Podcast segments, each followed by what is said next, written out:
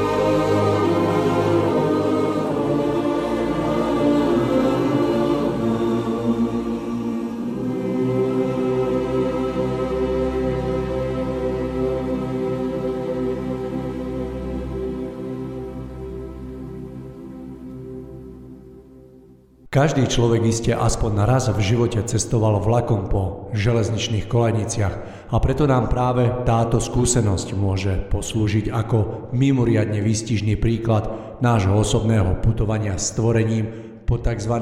Železničných dráhach jeho zákonitosti. Princíp fungovania prepravy po železnici je nasledovný.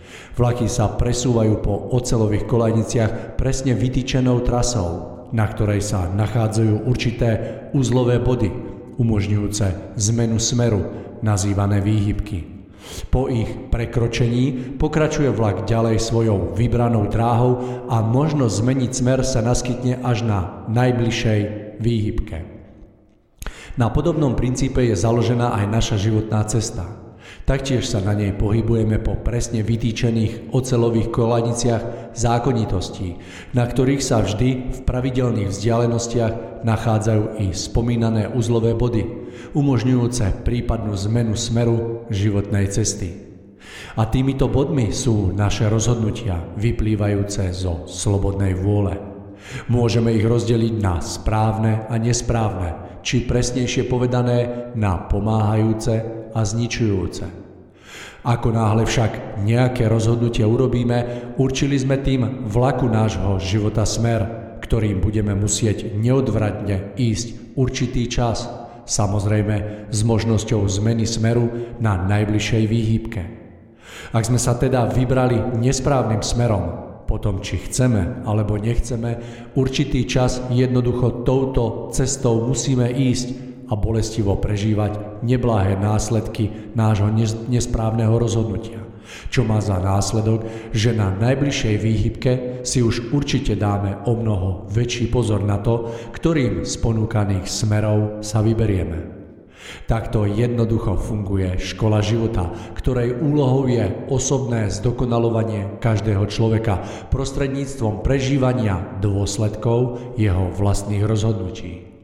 Ale žiaľ, povrchná ľahkomyselnosť ľudí, ktorí, ako sa zdá, si svoju zodpovednosť za svoje rozhodnutia neuvedomujú, pokiaľ nie je v rozpore so zákonmi štátu, je priam neuveriteľná.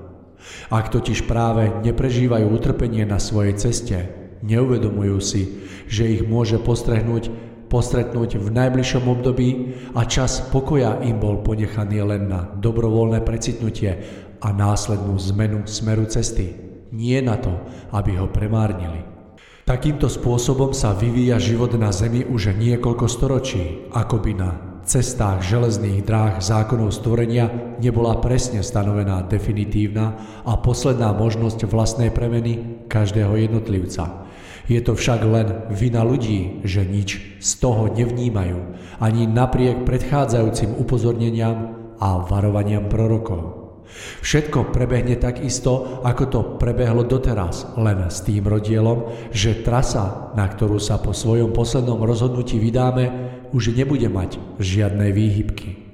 Po oceľových kolaniciach zákonov stvorenia bude musieť tentokrát dôjsť náš vlak až na koniec dobrovoľne vybranej dráhy. Kto si vyberie správne a priblíži sa aj napriek pozemským ťažkostiam k poznaniu pravdy, ten sa napokon povezie krajinou, v ktorej sa bude čoraz viac rozjasňovať a kde bude všetko rozkvitať. Povezie sa k otvorenej bráne ušľachtilého života na Zemi a vo stvorení. Prejde ňou a potom bude smerovať stále vyššie, k čoraz väčšej dokonalosti a nádhere, letiac v ústretí najvyššiemu daru, k výsadu smieť žiť večne. Večne a radosne bude môcť potom spolupôsobiť na rozvoji a pozdvihovaní tohto stvorenia. Čo sa však stane s človekom, ktorý si vyberie smer cesty vedúcich k egoizmu? Jeho vlak sa bude nezadržateľne rútiť krajinou, kde bude zosilnievať pocit strachu a nebezpečenstva. Zmietaný s desením začne potom úpenlivo prosiť o miloš, milosť ďalšieho rozhodnutia, ktorá mu však žiaľ už nebude môcť byť darovaná. A jeho vlak života pôjde ďalej a ďalej, neodvratne až do cieľovej stanice, ktorou je definitívny nárast totožný s tzv. Vymazaním ľudského ducha z knihy života. A hoci to znie veľmi tvrdo, v nijakom prípade nemožno hovoriť o treste, pretože ide len o dôsledok nesprávneho využitia daru slobodnej vôle. Čas posledných rozhodnutí. Veľká, jedinečná a neopakovateľná chvíľa v bytí každého z nás. Správne, definitívne rozhodnutie však nie je len jednorazovým aktom ľudskej vôle, ale je totožné s dlhodobým a celkovým priklonením sa človeka k hodnotám, ktoré uprednostňoval. Voľba je do posledného okamihu iba na nás. Milí poslucháči, čas nás neúprosne posunul do roka dvetisícdvadsať a ja vás srdečne vítam v úvode ďalšieho v poradí už dvadsiateho štvrtého vydania relácie Ešte sa to dá zachrániť. Vzhľadom k tomu, že je to prvá relácia v tomto roku, tak mi na úvod dovolte, aby som vám do ďalších dní tohto roka zaželal hlavne veľa lásky a silu, aby ste dokázali všetko, čo vám život prinesie, prijať v pokore a s vďakou a taktiež veľa radosti, ktorá je nádherným korením života so silou pozbudzovať a pozdvihovať ducha. Aj dnešnú reláciu, tak ako všetky tie ostatné, si rozdelíme do dvoch častí. V tej prvej si niečo povieme o každodennom živote, konkrétne budeme hovoriť o dosahu maličkosti na náš osud. No a v tej druhej časti vám ponúkneme záznam tridsiateho vydania relácie Cesta vzostupu, kde sa Tomáš v úlohe moderátora rozpráva s hosťom na tému sebestačnosť na ceste k slobode. Srdečne vítam aj mojich dnešných hostí, ktorými sú Tomáš a Pavol, vítam aj našich hostí, ktorí sú tu v štúdiu, takže pekný dobrý večer. No a Mário Kovačík je moje meno a budem vás dnešnou reláciou sprevádzať a verím, že aj počas celého roka dvetisícdvanásť. Takže dosah maličkosti na náš osud. Tomáš, poďme sa pozrieť na tento pojem, čo si predstavujeme pod týmto pojmom, ako my vnímame maličkosti v každodennom živote a ako sa podielajú na utváraní nášho osudu alebo našej životnej cesty, tak do budúcnosti. Takže odozdávam vám slovo, nech sa páči.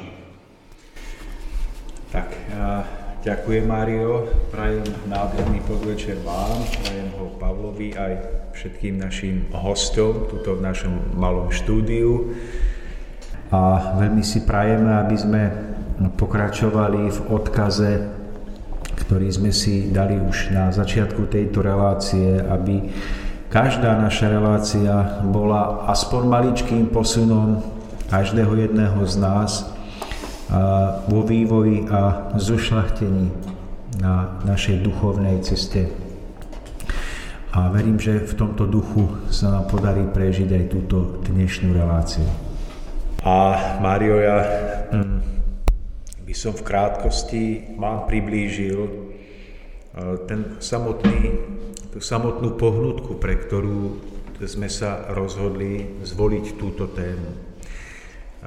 Totiž my, keď sa usilujeme vo svojom živote o dosiahnutie veľkých cieľov, veľkých snov, keď sa usilujeme o život, ktorý by bol naplnený dostatkom, požehnaním, zdravím, Tým, tým ľudským šťastím a hojnosťou všeobecnou, tak sa nám stáva, čo, tak asi ste si všimli aj vy, že upierame oči k tomu vzdialenému veľkému cieľu a čakáme na veľké životné príležitosti, ktoré keď prídu, tak ich určite správne využijeme a a skokom sa dostaneme k naplneniu tých veľkých cieľov, tých, tých našich veľkých snov.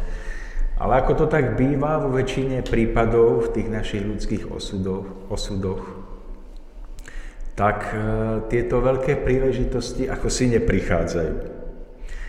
A zdá sa, že celý náš život je, je náväznosť jednotlivých maličkostí, ktoré pri tomto všetkom prehliadame. Maličkých životných momentov, maličkých životných príležitostí, kde môžeme preukázať svoju rídzosť, svoju opravdivosť, svoju vernosť, svoju lásku, obetavosť, charakternosť, pracovitosť.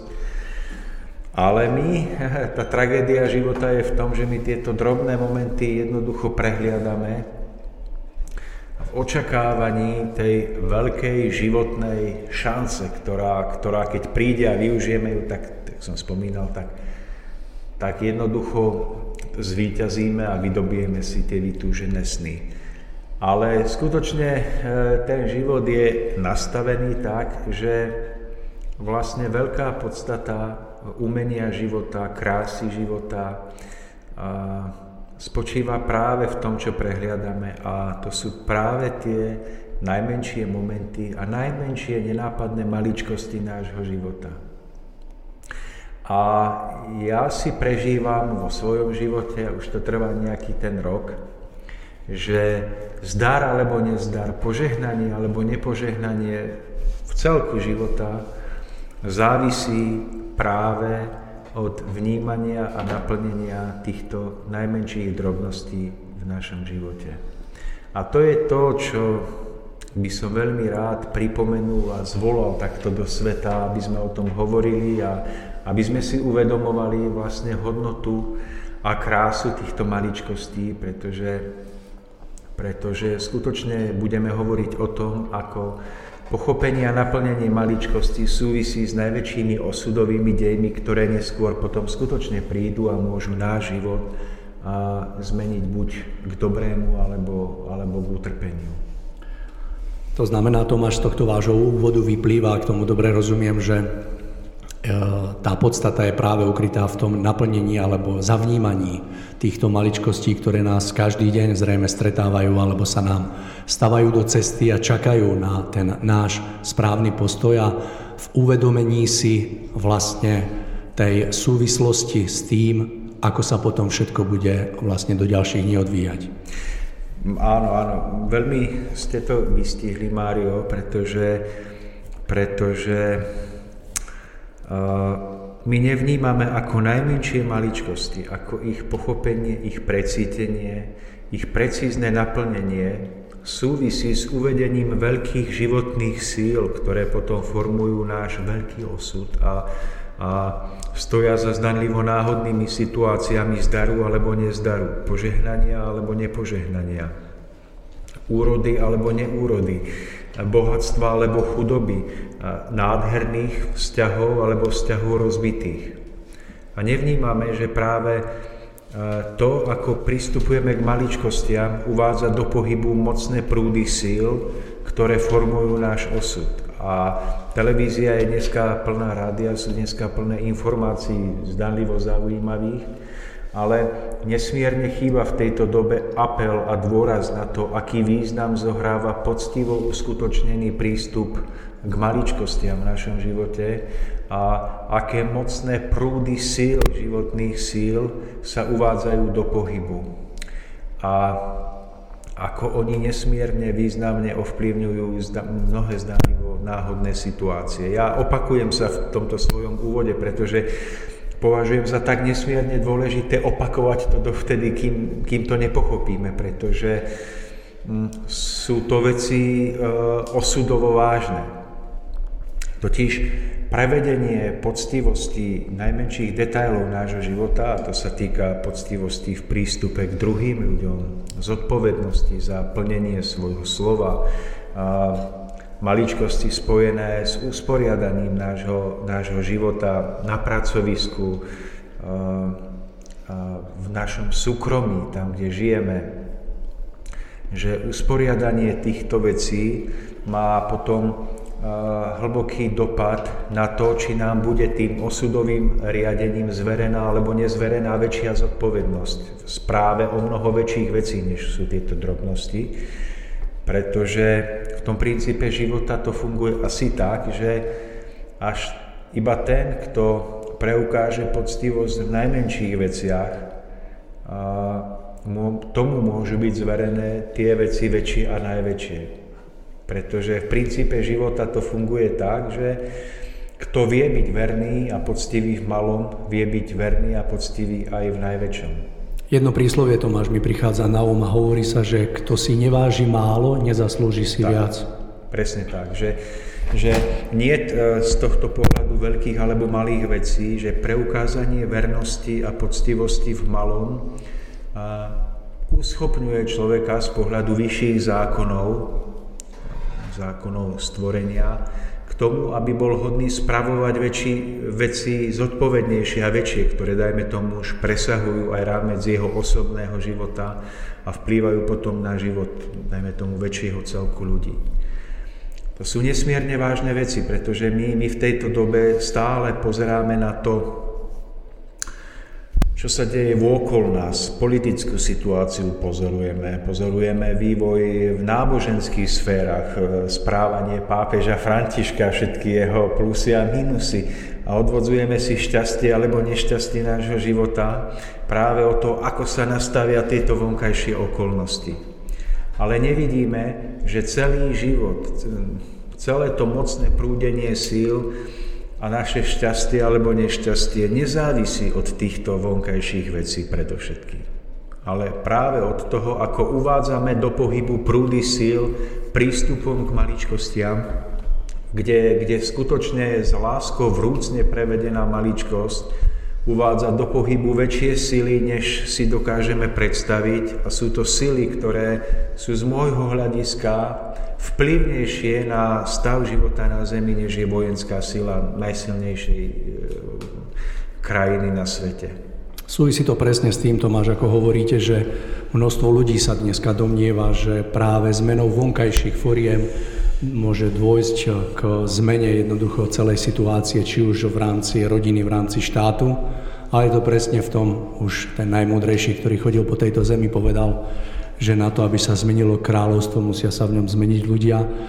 A domnievam sa, že je veľkou pravdou to, čo hovoríte, a tá pozornosť je v dnešnej dobe tak silno odvádzaná od tej podstaty, že aj pre človeka, ktorý dbá na práve na toto, tak je vytvorené ako keby veľké úskalie toho, že dokáže popred tie maličkosti, ktoré by chcel naplňať, prejsť bez povšimnutia a potom samozrejme sa to odráža aj v jeho ďalšom putovaní. Možno by bolo dobre, Tomáš, spomenúť nejaký taký všeobecný príklad na vystihnutie podstaty a princípu toho, čo rozprávame. Možno nejako tak len no, úplne Mário, bežne. Budem, budem k tomu smerovať, mám tieto príbehy aj z vlastného života pripravené. A možno, že skôr ako k tomu dojdem, by som ešte raz prizvukoval a opakoval tú veľkú životnú skúsenosť, že rídosť prevedenia maličkosti uvádza do pohybu veľké sily. Sily, ktoré formujú osud jednotlivcov, ale formujú aj osud krajín a vôbec stav života na Zemi ako takého. Takže je, je to o tom, že uvedomiť si, ako maličkosti súvisia s prúdením veľkej životnej sily, ktorá potom ovplyvňuje náš osobný život, ale ovplyvňuje aj život v celom našom národe a nakoniec na, na Zemi ako takej.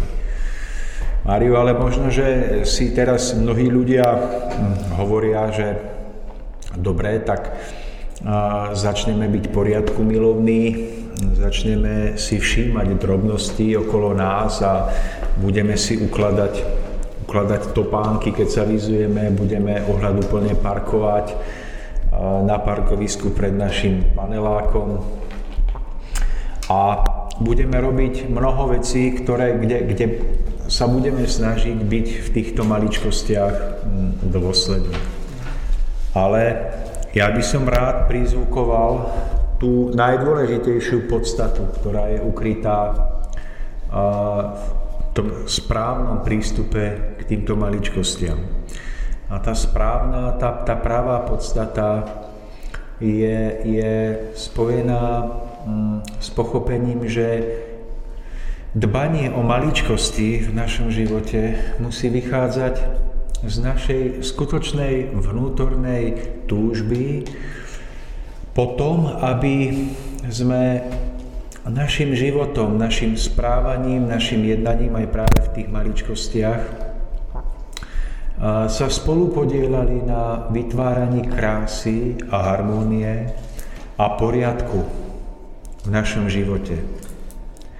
A pokiaľ zabudneme na túto vnútornú podstatu, kde, v ktorej má byť zapojený náš duch, naša skutočná túžba po krajšom, usporiadanejšom živote, tak môže, môže potom zostať iba ten vonkajší drill, skrátka poriadok, ktorý je robený, tak povediac, s tou nemeckou prísnosťou, ale ktorý je iba následkom výchovy alebo, alebo mm, skrátka toho naučeného prístupu.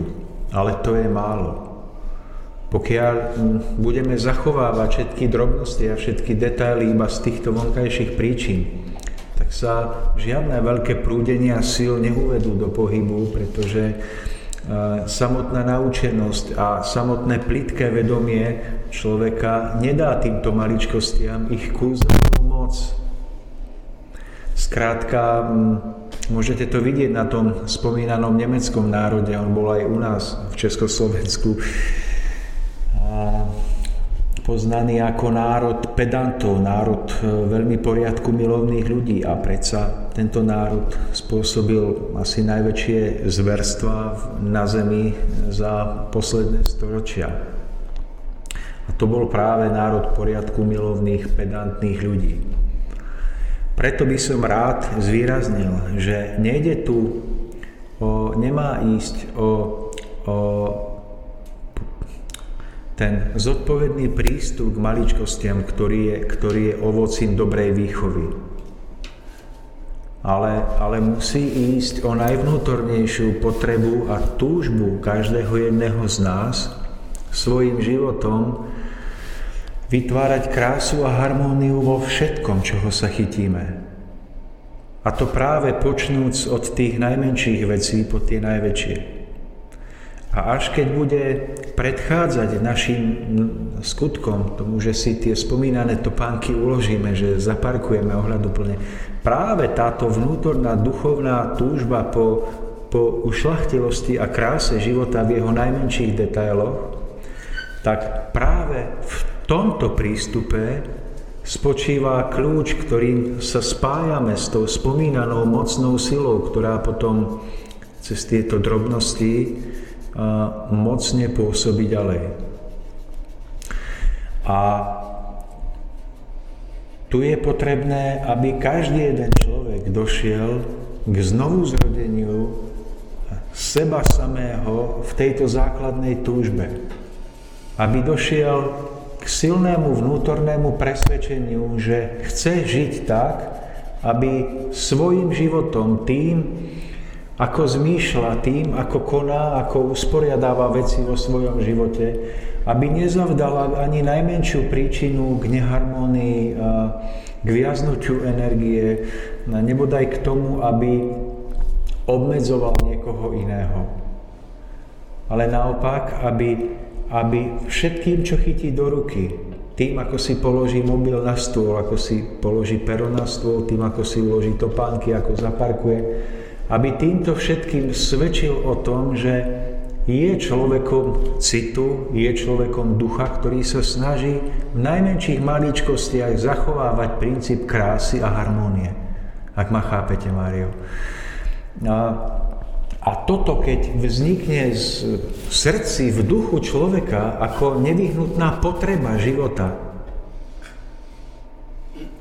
Tak, tak sa stávajú, začnú stávať tie mocné, veľké zázraky v živote. Kedy sa stane náhle, že hm, druhí ľudia, ktorí by inak neboli ochotní počúvať naše alebo vaše názory o duchovných e, zákonoch stvorenia, o stvoriteľovi, o reinkarnácii, o mnohých skutočnostiach, tak náhle uvidia, že na práve týchto jednoduchých a zrozumiteľných veciach, že, že ste človekom, ktorý má v sebe hodnoty a ktorého si smú vážiť. Tomáš, ja, ja len do toho krátko vstúpim. Napadá ma taký veľmi pekný príklad, ktorý som videl nedávno. Sice nemám doma, neviem, nejakých desať pätnásť rokov televízor, ale jedna nemenovaná televízia spustila teraz taký projekt, ktorý si veľmi rád pozriem a volá sa to Utajený šéf. A je to pre mňa zaujímavé práve z tohto pohľadu, že rád na to pozerám. Je to o tom, že ten šéf nejakej spoločnosti sa zamaskuje, prezlečia, vydá sa jednoducho do tých bežných pozícií zamestnaneckých, aby jednoducho načerpal alebo videl, alebo mal možnosť vnímať jednoducho svet z pohľadu toho zamestnanca. A fascinujúce je tam ukázaný práve tento príklad, že ten šéf v tom zamaskovaní a v tom utajení sa vlastne príde k jednotlivému zamestnancovi, ktorý ho má jednoducho zaškoliť. A potom akože v závere príde toho také odhalenie. A krásne je to práve v tom, že tomuto zamestnancovi v, tom, v tej fabrike je povedané, že je to vlastne človek, ktorý sa nedokáže dlhodobo zamestnať a prítomnosť kamier je vysvetlená tým, že vlastne tento, ako tento taký experiment sa natáča, vytvára, takže tí zamestnanci sú bez problémov ochotní strpieť tieto kamery. A je tam krásne ukázané práve to, a teraz bola taká tá posledná časť, ktorú som si pozrel, že je nádherné sledovať, keď ten majiteľ toho podniku na, natrafí na zamestnancov, a teraz to bolo, lebo odnašili ako keby štyri pozície, a natrafí práve na ľudí, ktorí si svedomite robia svoju prácu, pretože to tak vnútorne cítia. Nie preto, že by to robili, lebo bol tam aj jeden príklad taký, ktorý chlap, zamestnanec nastúpil alebo začal robiť svedomite svoju prácu práve preto, lebo vedel o tom, že ten zamaskovaný človek je jeho šéf. A fascinujúce je to práve v tom, že keď nastane to odhalenie, tak je to krásne pozorovať v tom, že keď sa pozriem na ten vývoj udalostí z pohľadu tých zamestnancov, tak ako im je krásne pochystané, oni o ničom netušia, len robia svoju prácu najlepšie, ako vedia, robia ju srdcom. A ten život dá do pohybu vlastne takú udalosť, že zrazu sa vedľa nich vyskytol šéf, oni o tom ani netušia. A v závere toho celého, keď príde k tomu odhaleniu, on si ich zavolá ako k sebe do kancelárie, obrovská túžba ich odmeniť za ten postoj, a v tomto, v tomto je krásne ukázaný ten princíp, ktorý sa snažíte popísať a vysvetliť, že jednoducho robia svoju prácu, pristupujú k nej naozaj zodpovedne preto, lebo chcú. Tak. Hej, to znamená, že naozaj to vyviera pramení z toho srdca, z toho ducha, a práve toto je pod touto odmenou, a v prípade, že by to bolo ináč, tak ten šéf jednoducho to zavníma a ich tak v závere neodmení. A toto sú tak silné veci, ktoré mňa privádzajú osobne až do slz, pretože To sú, to sú príbehy ľudí, kde sú v tej fabrike tridsať, tridsaťpäť rokov a jednoducho po tridsiatich piatich rokoch im ostala tá čestnosť a tá opravdivosť, a jednoducho ten život im pochystal to stretnutie. Zoberte, vo fabrike je tisícpäťsto ľudí a práve k nemu to jednoducho ten život nasmeroval v podobe najväčšieho šéfa. A tie odmeny potom sú také, že tí ľudia idú do kolien z toho. Hej, ani im vlastne by nenapadlo, že jednoducho sa dokáže takéto niečo udiať. A tam je to krásne tak nezávisle ukázané, že jednoducho, aký je život, aký život hrá s nami tú úlohu a aký je dôležitý práve ten náš postoj opravdivosti a tej rídosti k tým jednotlivým maličkostiam. A popri tom teraz tá časť bola z prevádzkuje tie prenosné toalety. Mm-hmm. Hej, a ten šéf mal veľký problém jednoducho zvládnuť tie bežné rutinné práce, ktoré jeho zamestnanci vykonávajú každý deň, a bol tak veľmi rád, že sa jednoducho toho nadýchol a stretol sa s tak veľkými príbehmi veľkých srdc, vyzdvihol jednoducho tie kvality. Mal také šťastie v tejto časti, že natrafil na tak oddaných, tak oddaných a verných zamestnancov, ktorí naozaj vykonávali prácu s hrdosťou, s láskou, aj napriek tomu, že bola taká ako troška špinavá. Ale bolo to nádherné v tom, že im to život tak pochystal a splnilo sa im mnohé, čo ani len netušili, že sa môže splniť. Takže v tomto je to krásne, odporúčam to aj vám si pozrieť, aj našim poslucháčom, je to nádherné. Ja to, ja to, ja to takto chápem, ako vravíte, že uh, keď sa k tej túžbe dať zo seba to najlepšie, uh, zo skutočnej túžby po harmónii a po kráse, potom aby stopa toho, čoho sa dotkneme, kde jednoducho necháme svoj pohľad, čo smieme chytiť do svojich rúk, aby svedčila o tom, že máme cit, že máme otvoreného ducha, že sme skutočne ľuďmi. Takže ona robí veľké zázraky, a v tom vašom príbehu sa jednalo o riaditeľa, ktorý nakoniec odmenil. Ale v tom veľkom kolobehu života je tým riaditeľom, vlastne nechcem povedať, že stvoriteľ možno, ale, ale určite, ale, ale keď to chceme povedať tak všeobecne, tak ten princíp života, ktorý každému vráti podľa miery jeho pravdivosti. A to je úplne jedno, že z hľadiska pozemského života to trvá niekoľko mesiacov alebo rokov, a že sa nám zdá, že tie, to ovocie neprichádza podľa našich očakávaní, ale, ale v tom ešte väčšom kolobehu života, ktorý nedokážeme sledovať našimi pozemskými očami, je pre každého takto poctivého človeka pripravená odmena, ktorá ho neminie. A či príde zľava, alebo správa, alebo zhora, alebo čakanie, alebo nečakanie, je úplne jedno, pretože ona príde vo forme ne- neočakávanej, ale vždy človeku vráti i poctivosť, ktorú do života vloží. Podstatné, a ja sa domnievam, alebo mám to tak prežité, že nebude ani o sekundu meškať. Áno. To je, to je krásne a veľmi pekný výstižný je príklad práve toho, že množstvo nás, ľudí, máme nejaké tie materiálne ciele, ktoré si dokážeme naplniť prostredníctvom tých peňazí. A je taká typická situácia, že ideme po chodníku a zrazu nájdeme obálku, kde je, poviem príklad, desať tisíc eur. Ale to môže byť práve aj, aj táto obálkou nájdenou. Skúška, veľká skúška. A, áno, a môže to byť, ale aj tá, táto obálkou môže byť ten inzerát, ktorý náhodou prečítate v novinách. A vy, vy zavnímate tým, že hm, ste správne otvorení, tak zavnímate, že toto je pre vás životná šanca, ktorú by ste inak prehliadli. A to je, to je niekedy malý detail, ktorý ovplyvní náš život na celé storočia. Pri najmenšom desaťročia. A my môžeme prísť na pojednávanie k zamestnávateľovi, k tomu, kto robí tie výberové konania. A to sa stáva veľmi často, že ak preukážeme skutočnú opravdivosť, nie vyumelkovanú, ale skutočnú opravdivosť v detailu, v komunikácii, v prístupe, tak to sú, to sú momenty, ktoré si skúsení ľudia všímajú a ktoré dokážu aj v dnešnej dobe nesmierne oceniť. A takýto človek nemusí mať vysoké vzdelanie, nemusí mať všetky predpoklady, aby tú prácu hneď robil na najvyššom poste, ale bude jednoducho prijatý a bude mu dopriaté, aby rástol a, a aby sa mu táto jeho poctivosť nakoniec vyplatila. Ja som to zažil, keď som bol na výberových konaniach, že keď som videl, že niekto je charakterný a opýtal sa, či si môže sadnúť, alebo či nebude rušiť, tak si vyloží mobil na stôl. A vidíte, že je to nehrané, že to je naozaj zvnútra toho človeka, tak taký človek má otvorenú cestu ďalej. Ale to je otázka nejakých, možno, že tých pozemských vecí, toho, toho zdaru alebo nezdaru. Ale, ale takýto človek bude životom odmenený na všetkých rovinách. Nie iba v tom, že získa to zamestnanie a bude hľadovať, ale, ale život mu to vráti v tisícorakých podobách. Od krásnych vzťahov až po možno požehnanie v zdraví,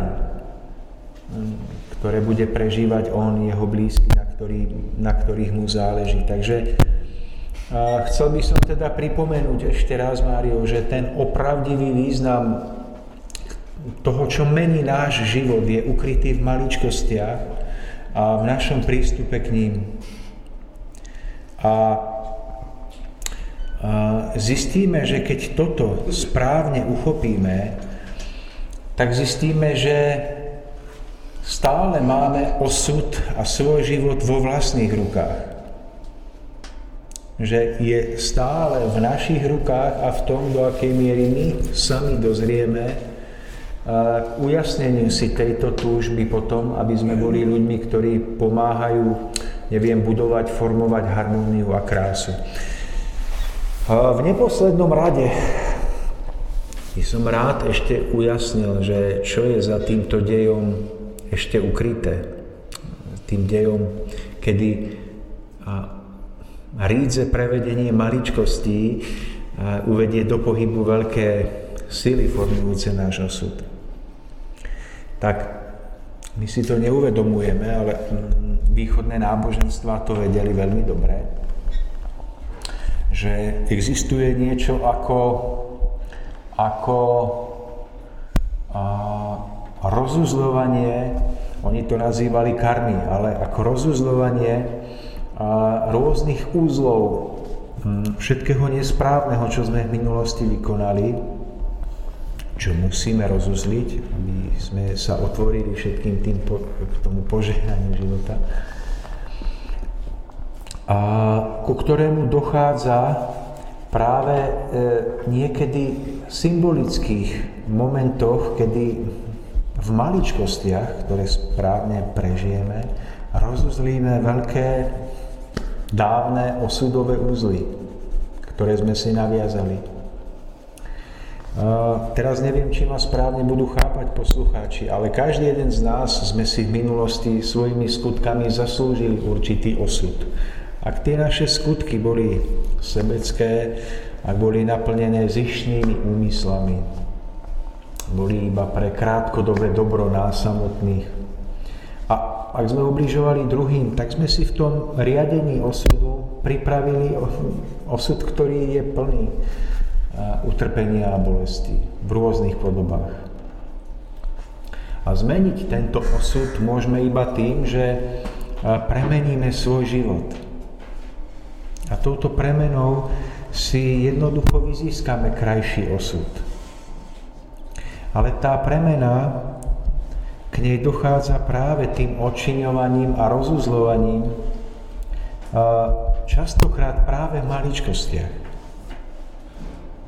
Že my nevieme, že keď máme možnosť na ceste napríklad pomôcť niekomu a skutočníme to s opravdivosťou, my nevieme, že my týmto láskyplným pomáhajúcim spôsobom sebe samým odčiníme veľký osudový úzol. Uvoľníme veľký osudový úzol, čo potom spôsobí, že z ničoho nič sa nám v živote začnú vtvárať cesty, ktoré boli dovtedy zarúbané. Chápete, že, že uskutočnenie maličkosti, ktorú si všimneme a ktorú uskutočníme správne, sa nám otvoria nové výhľady, ktoré by boli zatvorené. Práve preto, že my sme na tej maličkosti oslobodili sa od minulosti, ktorá nás pútala, našej vlastnej minulosti, ktorá nás pútala. A preto to je to veľké kúzlo, že jednoducho poznať zákonitosti života, stvorenia, chápať, ako minulosť súvisí s našou budúcnosťou a ako je to spojené s prístupom k maličkostiam.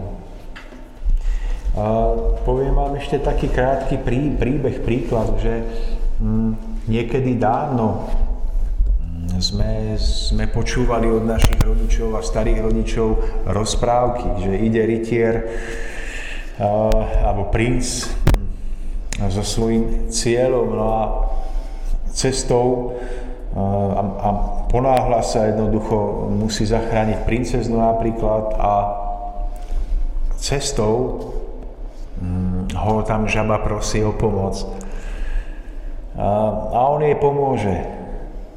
Ide ďalej, neviem čo, srnka nejaká, tam prosí o pomoc a môže jej pomôcť.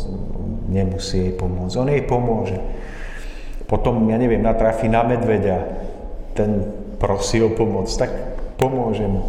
A on ide zdánlivo obkľukami. Ale, ale na tej ceste príde do bodu, keď zistí, že, že práve potrebuje pomoc tej malej žabky, ktorej pomohla, aby sa dostal ďalej. Lebo napríklad niekde v jazierku dolu je, je zlatý kľúč od nejakej brány, aby sa posunul ďalej.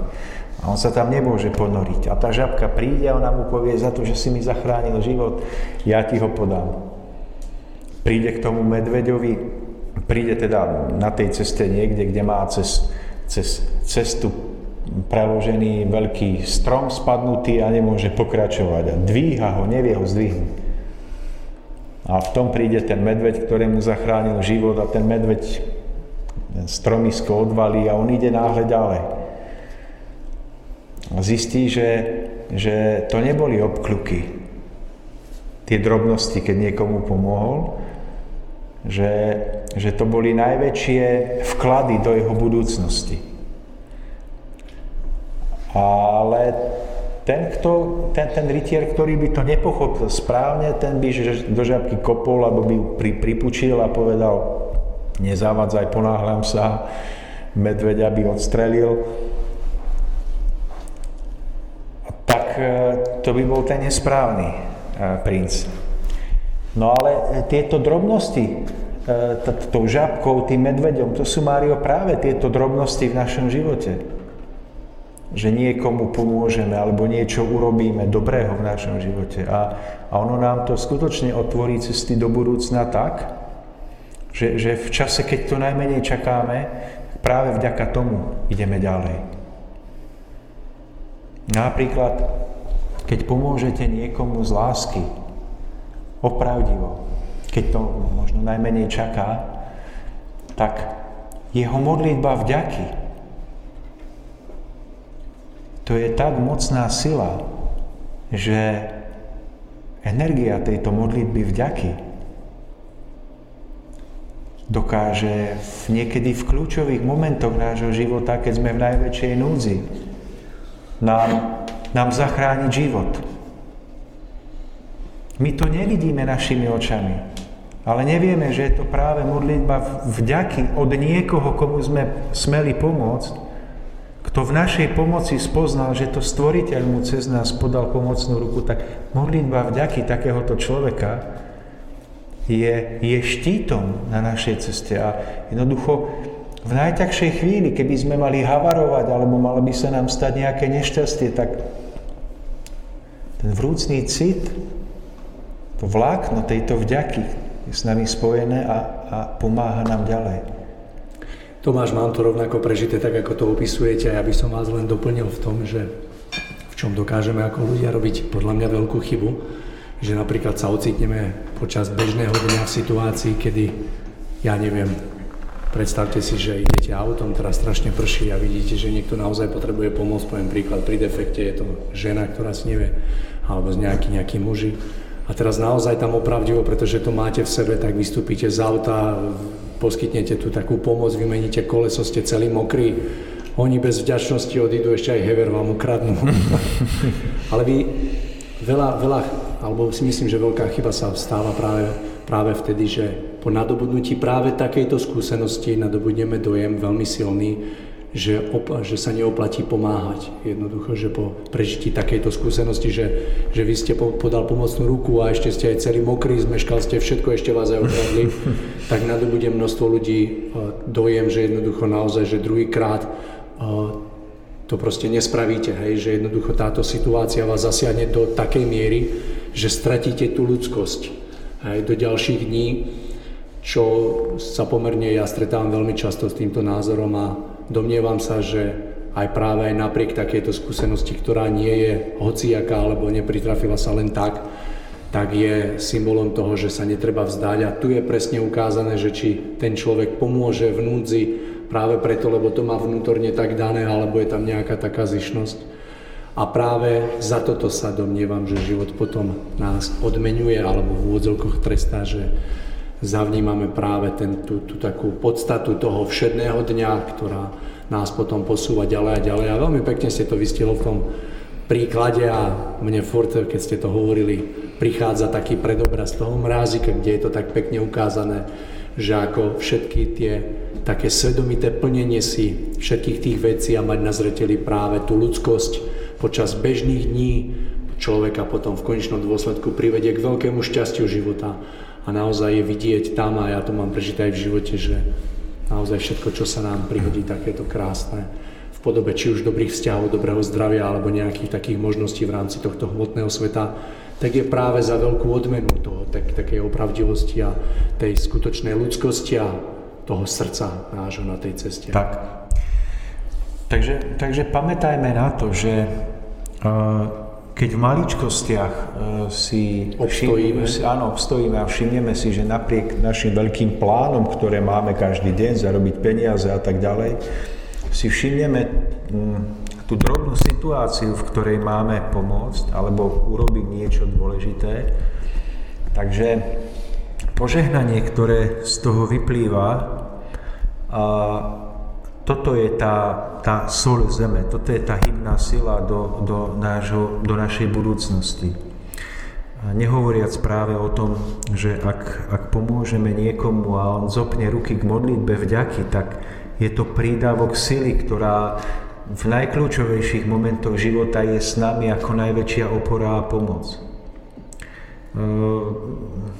To nie sú vonkajšie veci, ktoré nám pomáhajú napredovať.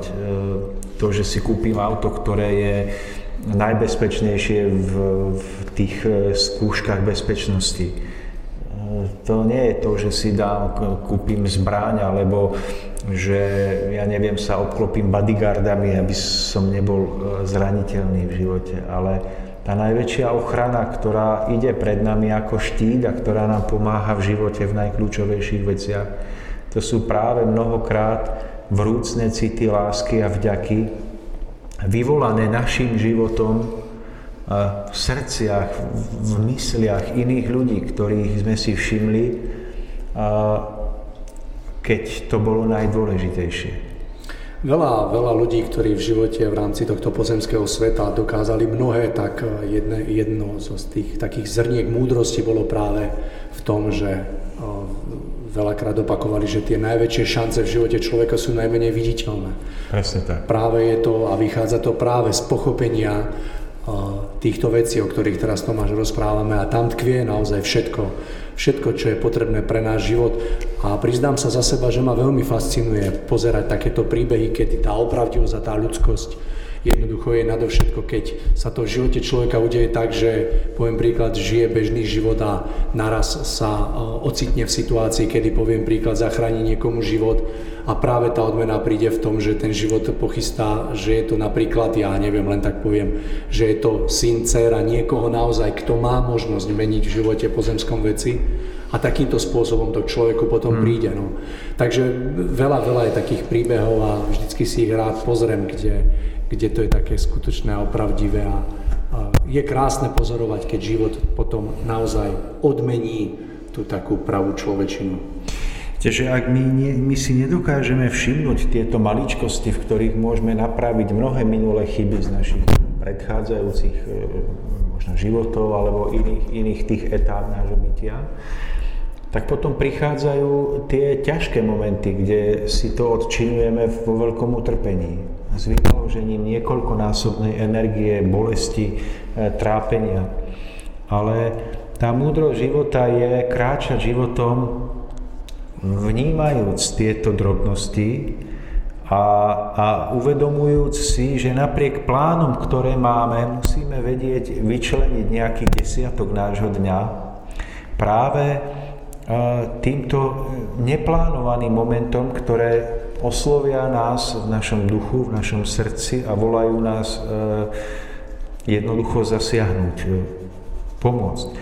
A každý z nás by si mal plánovať svoj deň s vedomím, že takéto momenty môžu prísť a prichádzajú. Ak si naplánujeme deň od, od uh, prvej chvíle nášho prebudenia až po spánok s tým, že tam nevyčleníme priestor pre tieto momenty, tak síce splníme všetko, čo sme si predsavzali v tom lepšom prípade, ale zabudneme dať životu ten desiatok, ktorý práve vyplýva zo života samého, kde, kde máme vďaka svojej vnútornej duchovnej pohyblivosti spoznať, kde môžeme nejakým spôsobom byť nápomocní. Ale v tom je aj tá rídzosť. V tom sa vidí tá rídzosť, pretože to nie je vec naplánovaná, to nie je vec, ktorá by nám bola dopredu povedaná. Tá rídzosť je v tom, že my ju máme sami spoznať a uprednostniť pred niečím, čo sme si naplánovali. Možno by sme mohli, Tomáš, povedať aj tak, že ako ľudia by sme mali mať ako keby pevne stanovené, kam sa chceme dostať, a to už ako sa tam dostaneme, treba nechať na silu, ktorá je väčšia ako my. To znamená mať, ja neviem, pred sebou, poviem príklad, vytúžený cieľ, vieme presne, prečo ho chceme dosiahnuť, ale to, ako sa k nemu dostaneme, treba už nechať jednoducho tak plynúť, alebo ja sa domnievam, alebo mám to tak prežité, že pokiaľ máme, pokiaľ máme v živote stanovený ten cieľ, ktorý je ušľachtilý a ktorý je naozaj v zmysle zákonov, to znamená, že hladí na dobro a na krásu, na tú harmóniu, tak všetko, čo sa od vtedy deje počas tých dní, tak jednoducho smeruje práve k tomu, aby sme to dosiahli. A častokrát to vyzerá aj tak, že jednoducho tá cesta sa javí ako niečo, čo je, alebo čo vedie uh, O úplne opačným smerom. Áno, áno. Hej, práve v tomto tkvie jednoducho zrešpektovať áno. všetko to, a ja to mám prežité tak, že naozaj sa všetko, všetko, čo sa odtedy udeje, tak je práve preto, aby nás ten život priviedol k tomu cieľu, ale je potrebné zrešpektovať tú cestu a nechať sa viesť životom. Áno, ja vám za mnohé poviem asi iba jeden príklad, že tak jedno ráno som sa zobudil a prišiel mi taký, taký nápad, ktorý som riešil vlastne predtým, než som zaspal, kedy v noci, že ísť do jedného kostola si nafotiť sériu obrazov, ktoré som plánoval vyrezávať. No a tak som sa na ráno zobudil a niečo mi povedalo choď. Takže ja už som vedel, čo všetko musím v ten deň urobiť v ateliéri a tak ďalej, čiže táto myšlienka bola pre mňa dosť ako ťažko priateľná, že mám náhle zmeniť plán. Ale tak si vravím, dobre, idem. Skôr ako som došiel, som sa ocitol ešte v predajni, v predajni potravín, čo si idem tak kúpiť nejaké raňajky a tak, čo bol ďalší neplánovaný moment. No a tak som nakúpil, nakúpil a sadnem do auta pred obchod. Už som premýšľal, že, že čím začnem sa hostiť. No a pohľad mi ubehol tam po mojej ľavej ruke, asi päťdesiat metrov odo mňa, za rohom budovy, na, na rohu budovy stál nejaký muž, pozerám, veď. Teď sa nejak trápi, ten niečo ťahá. Ja som nevidel, čo ťahá, lebo ruku mal už za tým rohom. A nevedel som, nevidel som, čo iba som videl, že jednoducho sa trápi a nevie s niečím pohnúť. A lepšie sa pozriem a, a bol to môj strýko. A, a teraz po chvíľke som videl, že on ťahá obrovský cirkulár. Že, že si ho od niekoho išiel požičať, aby si napílil drevo doma na zimu. A mne napadlo, a ja mám ísť, alebo nemám, veď ja predsa mám povinnosti, toto je ďalšie zamotanie sa v tom mojom pláne. Ale niečo mi povedalo, že nerieš nič a choď. Tak som tak aj urobil, išiel som k nemu, aj strýko, dobrý deň, že dajte, pomôžem vám. Tak som mu to ťahal domov, do jeho domu. Tam na konci ma ponúkli kávu, ale nejdem na kávu, už sa ponáhľam. Že nie, že pod na kávu, aj som mal chuť, ale ne, som nestíhal. Tak na tretíkrát som teda sa nechal prehovoriť, šiel som na tú kávičku, sedíme tam a z ničoho nič som pocítil vnútri obrovskú úľavu. Neviem to vysvetliť, ako keď z vás padne nejaké závažie. Iba radosť veľká vo mne bola. A tak som teda odišiel z tej návštevy, tam sme zaspomínali na detstvo a tak odišiel odtiaľ. Išiel som do toho kostola. Keby ste videli, ako bolo pripravené, aké boli pripravené podmienky, aby som si nafotil tie obrazy. Pán farár mi dal kľúče, mal práve čas, slniečko svietilo, ideálne podmienky. A ja som v ten deň ešte aj stihol e, svoju prácu. Tá podstata, prečo o tom hovorím.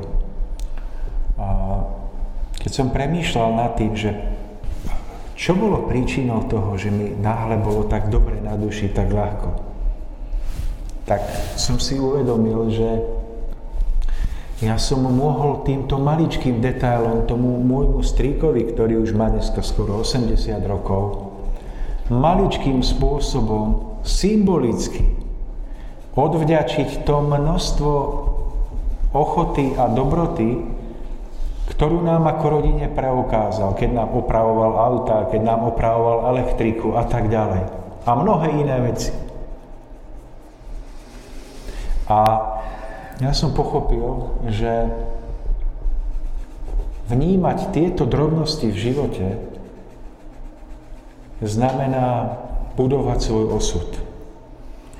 Pretože ak my dokážeme vnímať tieto drobnosti, dokážeme uzatvárať mnohé kruhy z minulosti, dokážeme niekedy symbolicky, ale ak je to s opravdivou láskou, mnohé veci odčiňovať. Dokážeme mnohé veci jednoducho upraviť na pravú mieru a dokážeme úžasným spôsobom si otvoriť cestu do budúcnosti. Nemám čas hovoriť o tom, aké požehnanie prežívam v práci, ktorú robím. Aké veľké zázraky sa mi dejú. To si môžeme povedať na budúce. Ale ten môj príbeh so strýkom je jeden zo stoviek a tisícov ktoré nám život neplánovane prináša. A my buď reagujeme, alebo nereagujeme. Ale od toho potom závisí náš osud. A ja skôr ako odoznám Pavlovi slovo, prajem každému jednému z nás, aby sme boli vnímaví na tieto detaily v našom živote.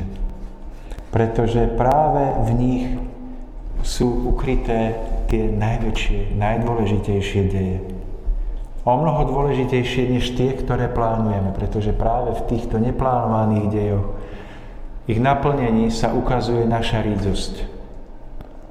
A určite som na mnohé zabudol a mnohé prehliadol po svojom živote, ale tento jeden s tým stríkom som neprehliadol, pretože som prežil takú radosť, že viem, že to bolo dobré. Tomáš, myslím si, že každý človek, pokiaľ má úprimnú snahu sa niekde dostať a prežiť svoj život čestne a spravodlivo, že pokiaľ vyvíja naozaj také vnútorné úsilie a tú opravdivosť, tak jednoducho v živote raz príde do momentu, kedy presne to, o čom rozprávame, pochopí.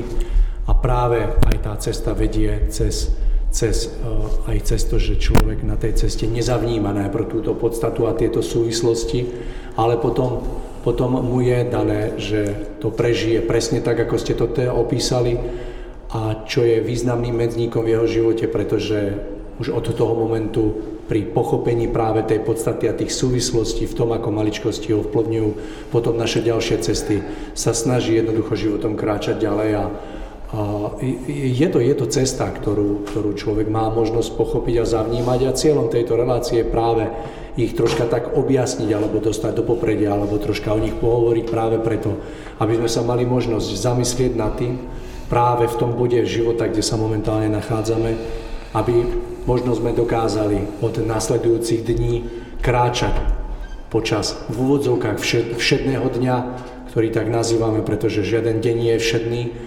A pokiaľ budeme dostatočne pozorní a vnímaví, tak naozaj okolo nás sa deje tak obrovské množstvo zázrakov, ktoré nás jednak dokážu posilniť, pre ktoré sa dokážeme natknúť a získať tak silu aj v čase, keď sme napríklad naozaj v ťažkej skúške.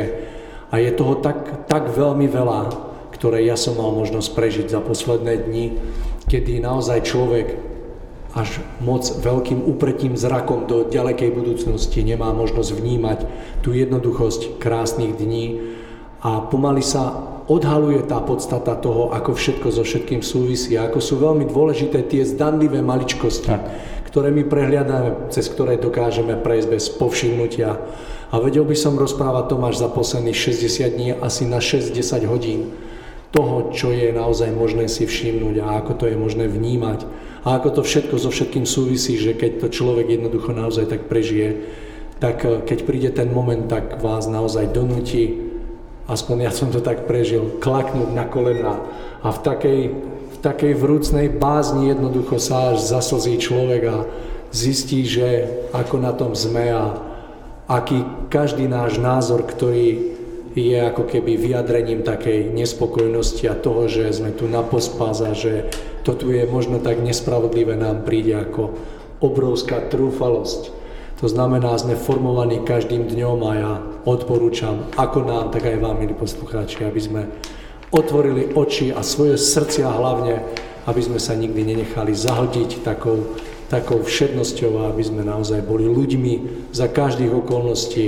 A naozaj verte tomu, že vždy ide o veľa a ide o všetko a my dokážeme niekedy celý život prejsť bez povšimnutia a že nedokážeme zavnímať, v čom skutočne alebo na čom v živote záleží. Dobre, takže dáme si krátku prestávočku, no a po nej sme späť, budeme pokračovať v našom rozprávaní, takže nevypínajte nás a ostaňte s nami.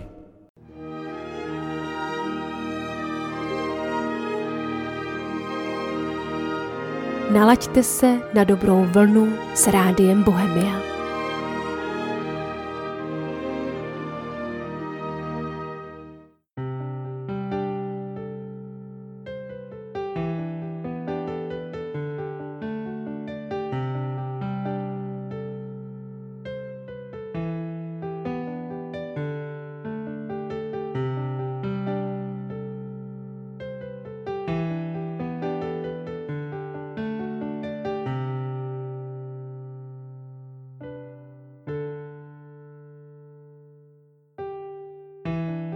Tak jako ticho před stvorením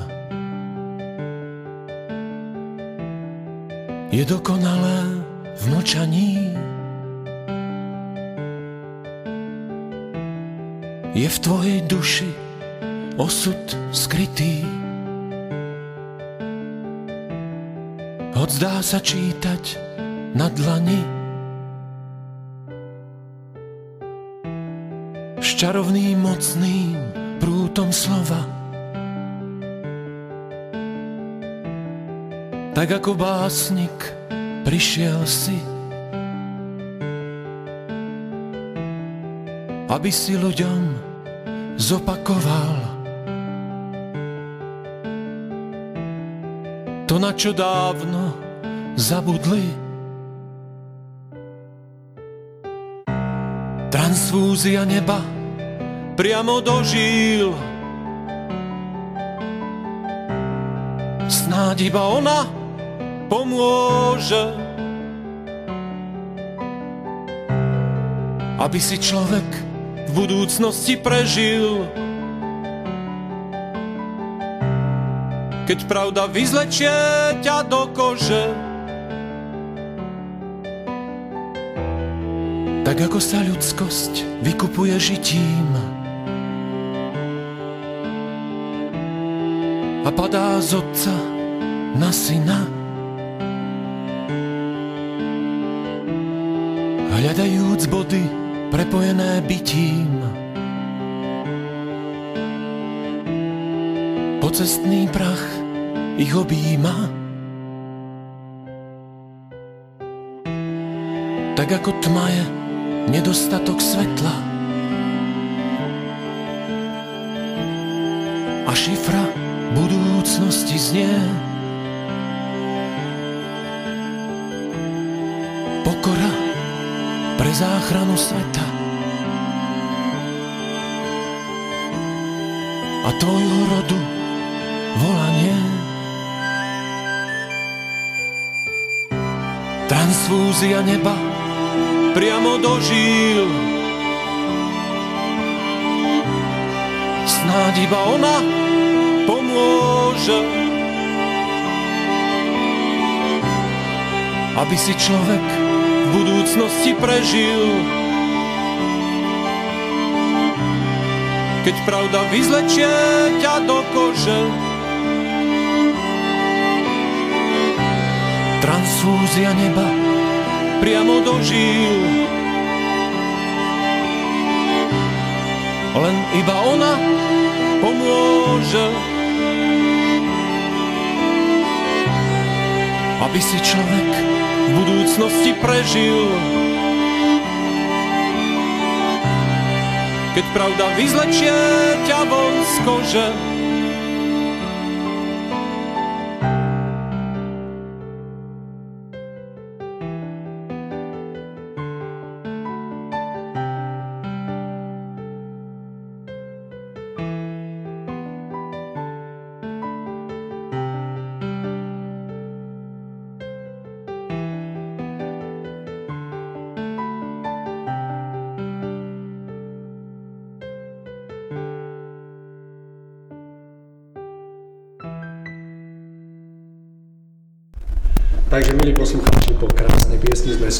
pre tých, ktorí prišli k internetovým príjimačom, len pripomeniem, že dneska rozvíjame tému, ktorá je veľmi krásna a ktorú sme si pomenovali dosah maličkostí na náš osud. No a je tu s nami v Liptovskom štúdiu aj náš stály hosť Pavol, ktorému by som teraz rád dodal slovo, aby sa s nami podelil o vlastný názor práve na túto tému. Takže Pavol, nech sa páči, odovzdávam vám nielen mikrofón, ale aj slovo, verím, že sa nám to podarí.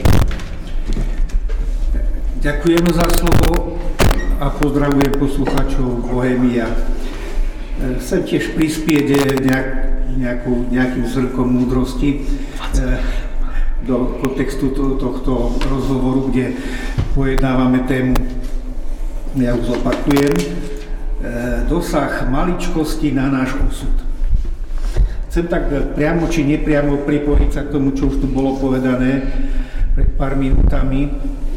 No a podporiť tú myšlienku, o ktorej bolo hovorené, že, že osud ako taký, ako dráha je nejako previazaný alebo doplňovaný o naše vnímanie sveta, a to tými, tými maličkosťami, o, ktorými, o ktorých tu bolo hovorené, že sú to drobné súčasti nášho života, drobné denné postrehy, či sú to už nejaké kladné alebo záporné a nejaké teda dobré skutky alebo pochybenia. No a oni tieto pochybenia nejakým spôsobom e, zapadajú do toho našeho osudového deja. Takže ja som si z radosti vypočul vlastne tie postrehy, aj tie životné nejaké múdrosti a príbehy, ktoré tu boli spomenuté, a vidím tam veľkú náväznosť, že všetko so všetkým súvisí. Teda to naše bytie a, a, a tie dráhy, ktoré, ktoré, nás, ktoré nás napredujú, alebo ťaháme si za sebou tie osudové nitky, sú previazané a sú ako, sú ako ozubené kolieska a zapadá to do všetkého. Čiže naše dobré skutky, naše nedobré skutky, všetko je prepojené s našou životnou dráhou. Ja som sa kedysi tak viacej venoval takejto tematike, a to boli také deväťdesiate roky, okolo dvetisíc a dvetisícdesať vyšlo veľa literatúry a boli tam tiež rôzne takéto životné príbehy, životné osudové príbehy, a vtedy som si všimol, že naša cesta alebo naša tá osudová dráha je priamo úmerná tomu, ako, ako žijeme. A ten život je vlastne o tých o tých denných, dennodenných maličkostiach. Takže by som to takto ešte chcel rozdeliť. Tú prvú časť by som tak sa venoval troška tomu osudu, lebo mám tak nejak za to, že celková tá, celková tá verejnosť naša e, e, takže nemá dostatok e, nejako tej vedomosti, že či alebo pochybuje niekedy, či osud je alebo nie je. Takže v tej prvej časti chcem roz, eh, odnúknuť dve možnosti, dve filozofie, a potom by som sa venoval potom tým maličkostiam a prepojiť to osud s tými maličkostiami. Takže v krátkosti asi takto. No, osud pracuje vo svojich rytmoch a my dnes vieme, no proste, že je. No a celé tisícročia filozofii, múdrci, králi, císári, náboženskí vodcovia, snáď aj dnešní vedci hľadali a stále ešte hľadajú odpoveď v súvislosti spojenú, spojenú s otázkou osudu. A samozrejme, ako sa, ako sa s ním vysporiadať. Jednou z možností je aj vplyv v podobe zaradenia tých drobných maličkostí do, do každodenného života. No, v tejto prvej časti sa dotknem jednej možnej takej filozofii, to sú také dve, som to zhruba rozdiel na dve možnosti, či je, funguje osud alebo ne, nefunguje. Takže tá prvá, nazvime to bod A, je, je asi tak, taký pohľad, že všetko riadi stvoriteľ, alebo ak chcete, tvorca všetkého. Tak to tu môže nazvať prasvetlo, absolútno, alebo prasila, hej. Vždy, keď teda niečo chce, tak to vykoná po svojom. Keď chce inak, vykoná inak po svojom. Tak on svojou vôľou stále veci mení podľa svojho uváženia. Človek má teda len obmedzené možné konanie, teda ako vplyv na život, životnú dráhu. Takto a podobne sa prikláňa, prípadne učí aj jedno dnešné tradičné učenie, ktoré je také tradičné a má to ako za svoju tradíciu. Takže ešte dnes sa niekde traduje staré príslovie, že človek mieni, Pán Boh zmení. Takže to je taká jedna akože alternatíva, ktorá beží ako cez verejnosť. No a ja sa prikláňam takej filozofii, že táto predstava nie je správna.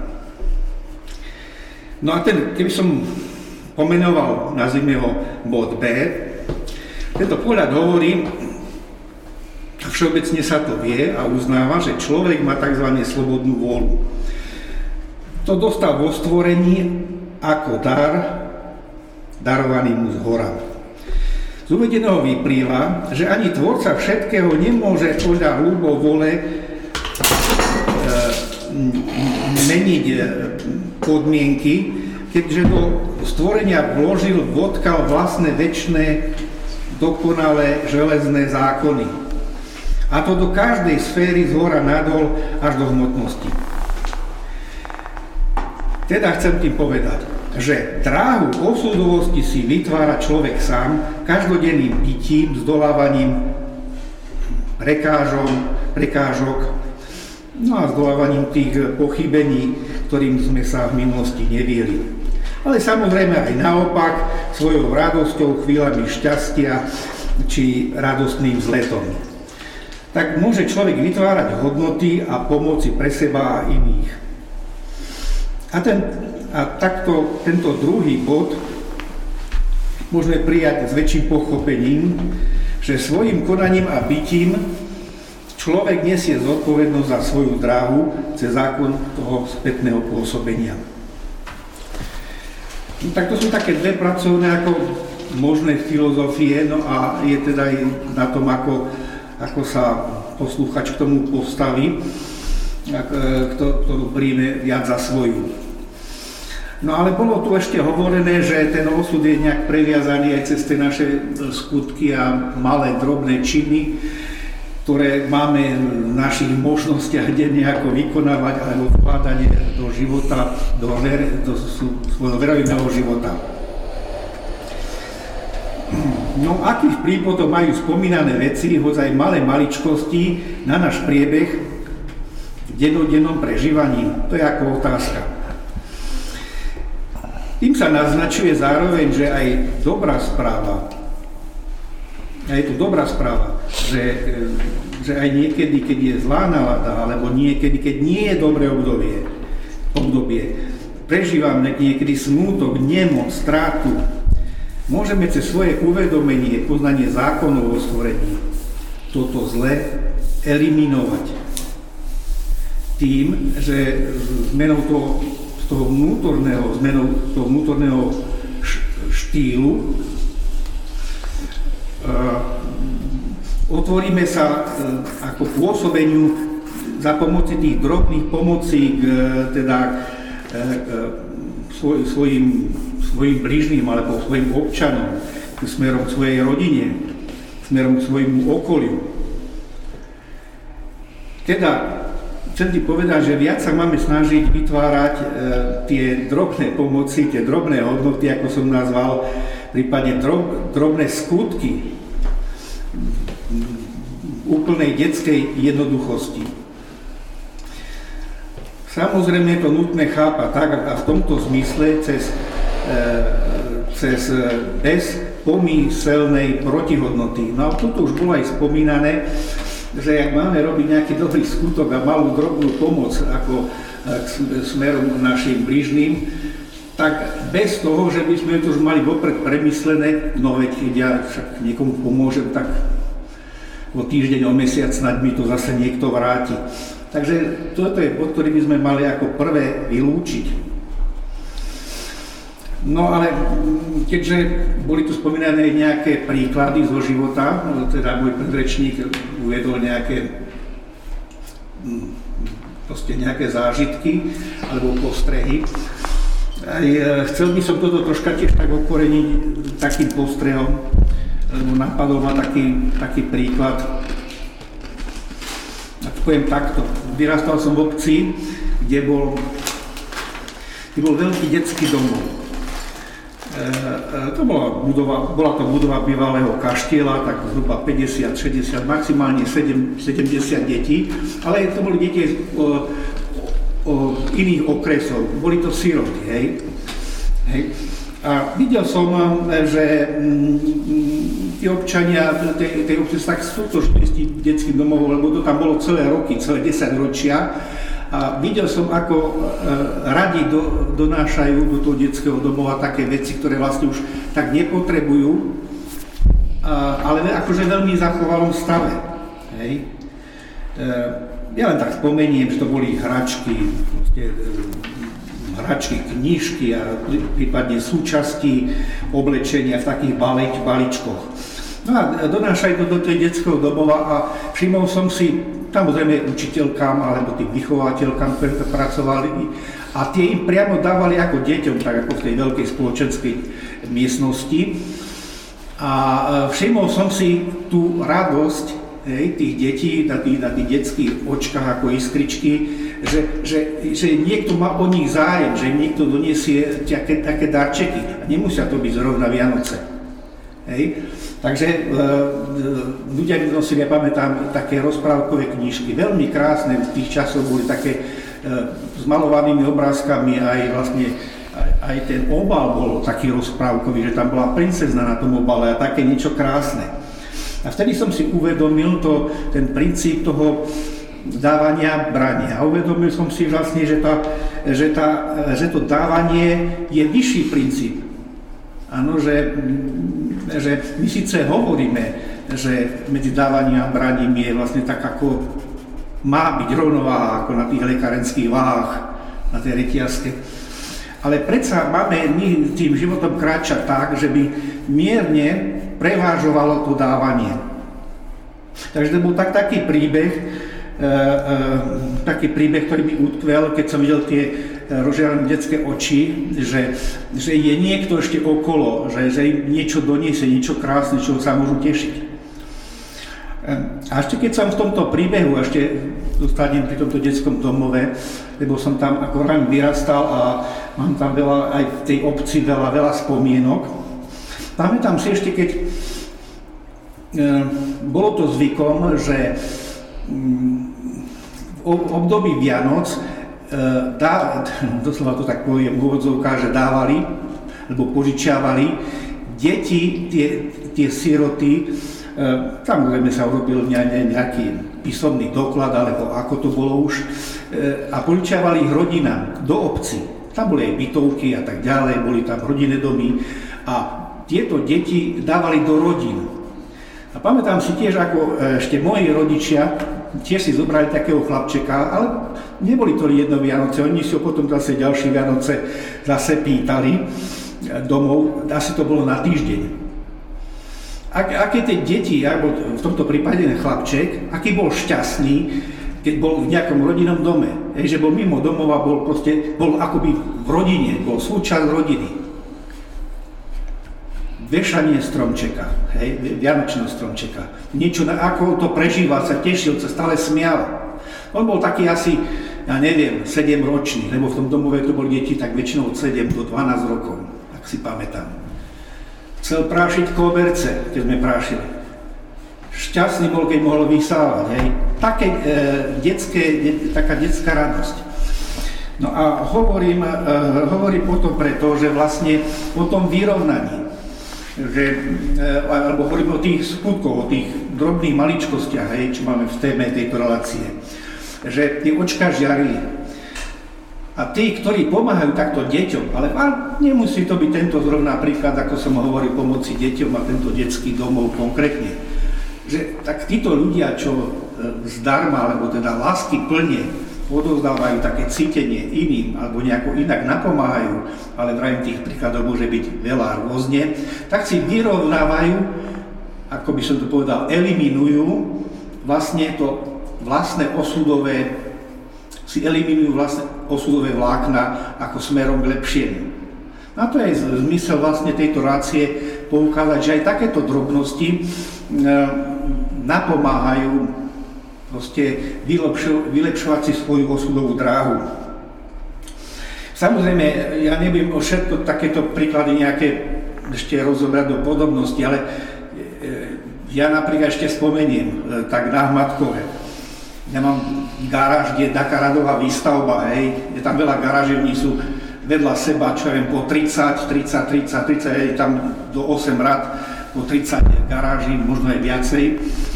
A aká je tam taká súčinná pomoc, keď som si všimol, že keď niekto potrebuje, viete, z tých vodičov, hej, čo majú tam garáž, nejakú súčiastku, maličkosť, detail, možno pumpu na fúkanie kolies alebo tesnenie, skrutku, šrobovák, vrtačku, akú si, akí sú ochotní si navzájom pomáhať. A tiež e, je to úplná taká samozrejmosť, e, hej, lebo vie ten človek, že snáď aj ja možno, že povie si e, niekto, že budem v budúcnosti potrebovať nejak, nejakú maličkosť. Viem, že sa mi to bude vrácať, ale není to akože dopredu premyslené. Je to také spontánne. Hej, to sú také, ja to volám, že garážisti, ale sú to teda ako motoristi, ktorí si takto navzájom pomáhajú. Podobné je to u tých záhradkárov napríklad.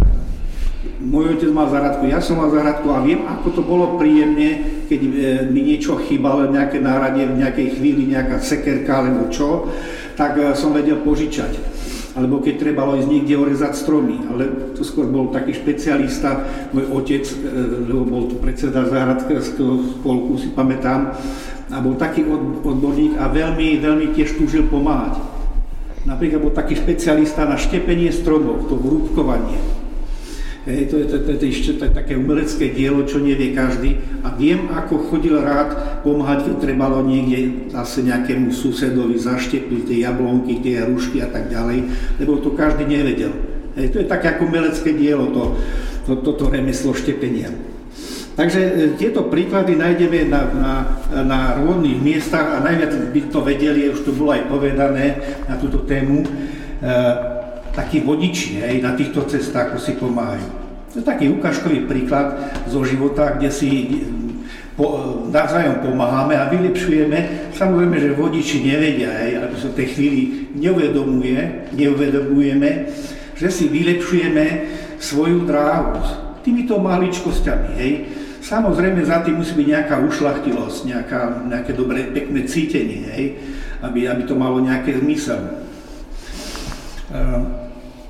Ja mám sám taký zážitok, keď už hovorím o týchto vodičoch. Jedným časom ešte na mojej bývalej starej Škodovke, keď som šiel od Bystrice cez Donovaly, tak tam pod Donovalmi stálo auto a ma zastavovalo. No a vodič bol bezradný, lebo proste motor zlyhal. V aute sedela rodinka a nevedelo, nevedel ako ďalej, hej. Nemal súčiastky na, na väčšiu opravu a chcel len toľko, aby, aby som ho potiahol.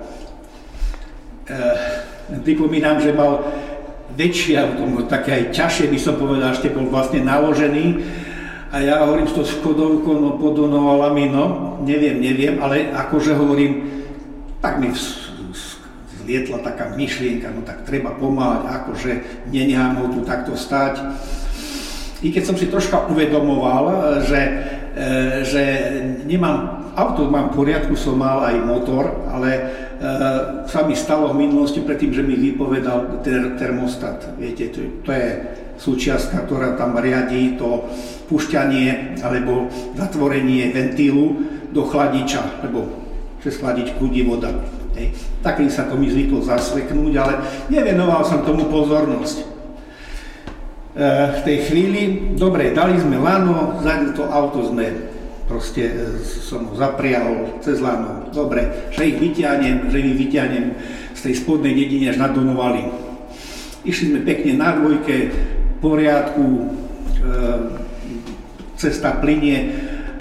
Ale už keď som bol pred vrcholom, sa mi zasekol tento termostat, teda chladiaca tekutina nemohla cirkulovať a voda mi zohorela. Hej, v tej chvíli sa mi to tam všetko zaseklo, motor ako išiel, ale vravím, voda brela, tak som zastal asi nejakých, proste nejakých tristo metrov pred vrchom, pred vrcholom toho kopca a hovorím, vystúpili sme. Povedal som vodičovi, nedá sa nič robiť, nemôžem vás už potiahnuť. Mám aj ja nejakú tú poruchu s tým, s tým termoventilom. Nedalo sa nejako pomôcť, tak vlastne e, som to odpojil, dohodol som sa s ním, že vezmem aspoň jeho rodinu, lebo išli tým smerom ako ja, smerom na Oravu, no a že potom už nech si neho potiahne niekto iný. Pravý, možno, že mi tristo metrov chýbalo, ale nedalo sa ísť, lebo tá voda mi vyvrela. Čo si som mal vody v aute, som dohlial, aby som vlastne nejako došiel domov. Hovorím taký príbeh, že taký spontánny, celkom jednoduchý, že niekedy máme taký pocit pomáhať, že idem pomôcť.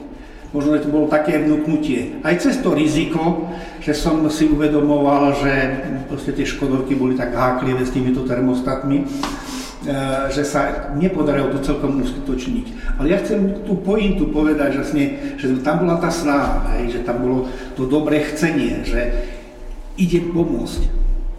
Nebolo to o tom, že snáď o mesiac mi pomôže niekto iný.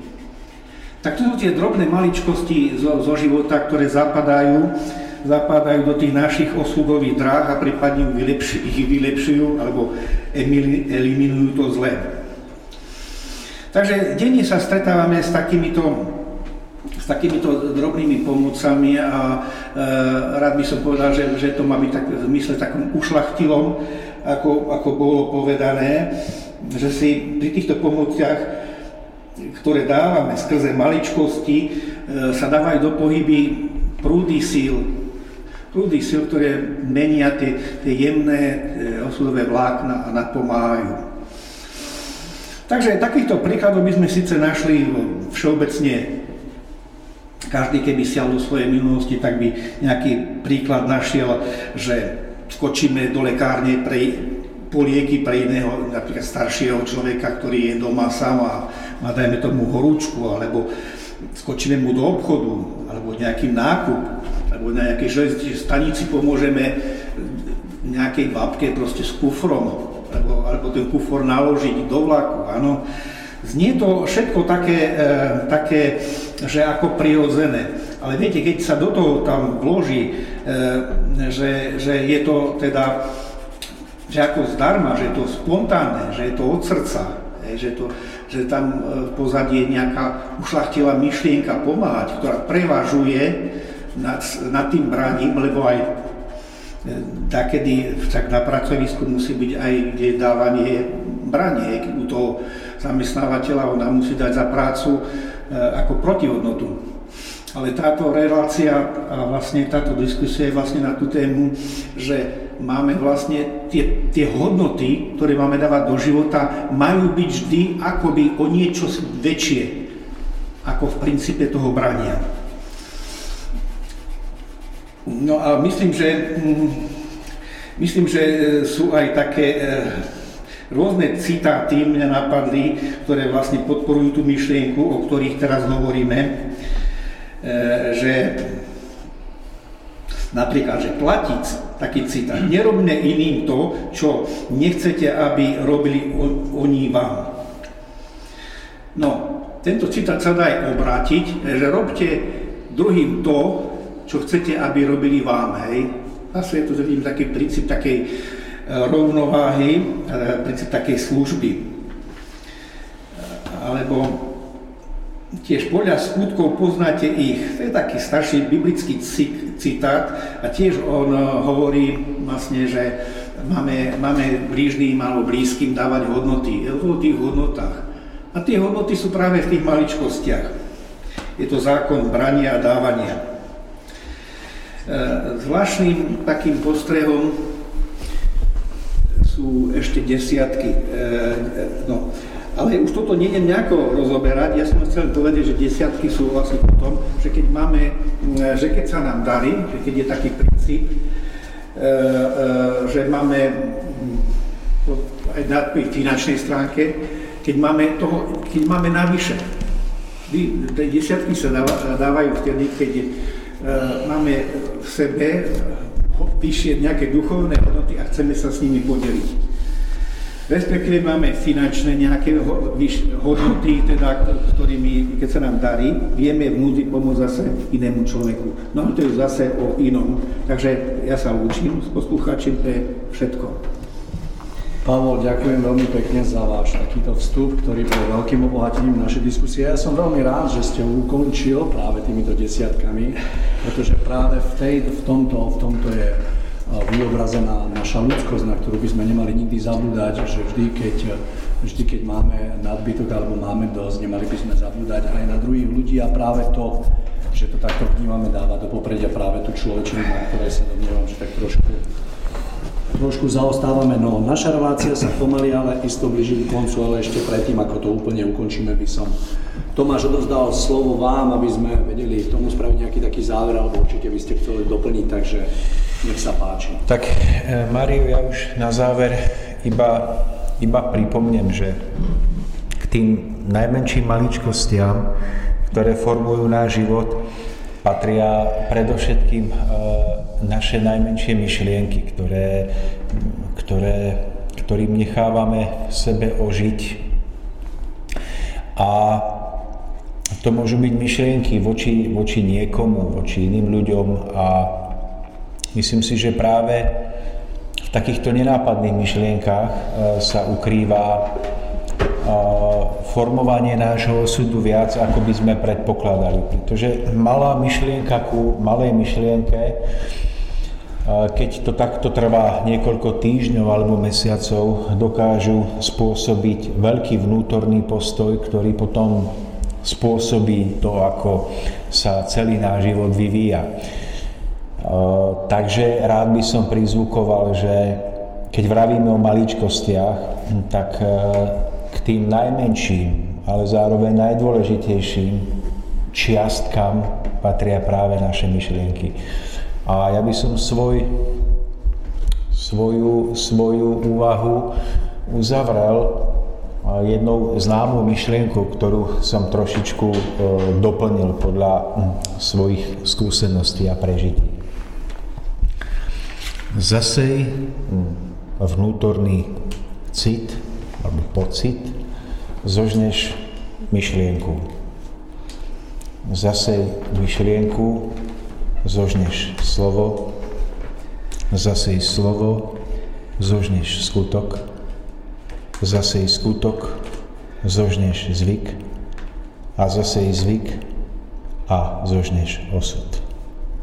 Veľmi pekne vystihnuté, Tomáš. Teším sa tiež z toho, že ste poukázal práve na tú myšlienku, pretože všetko to začína v myšlienkach. Ty, keď sa pozriem, alebo má možnosť niekomu ukázať a rozhliadnúť sa z nejakého vyvýšeného mesta, miesta, teda na mesto alebo smerom všetkým tým budovám, ktoré sú tam vytvorené a opýtam sa, že čo daný človek vidí, tak okrem toho, že tam vidíme naozaj veľakrát aj nádherné budovy, tak v prvom rade tam vidíme stelesnenie myšlienky, pretože na začiatku každej tej veľkolepej stavby bola myšlienka, ktorú sa vždycky podarí zmotniť, takže máme na pamäti, milí poslucháči, že myšlienkami to všetko začína a nie je silnejšej veci, ako je myšlienka.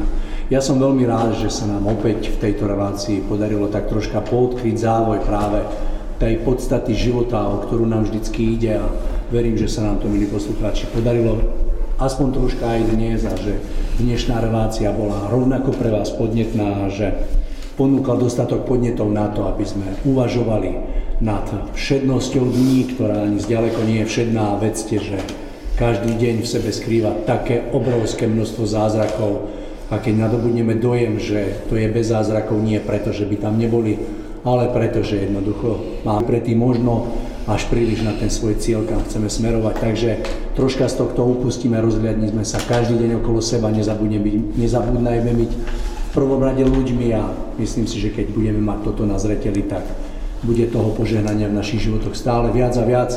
Milí priatelia, od dnes všetko z našej strany. Sme veľmi radi, že ste si našli čas. Nevypínajte nás, pretože po tejto časti ešte pôjde slúbená druhá časť dnešnej relácie, ktorá verím, že bude rovnako bohatá na podnety, ako bola táto, takže na dnes sa s vami lúči Tomáš Lajman, náš poslucháč Pavol a od mikrofónu Mário Kovačík. Prežite krásne, svetlom prežiarené dni. Do počutia zase o dvadsaťosem dní.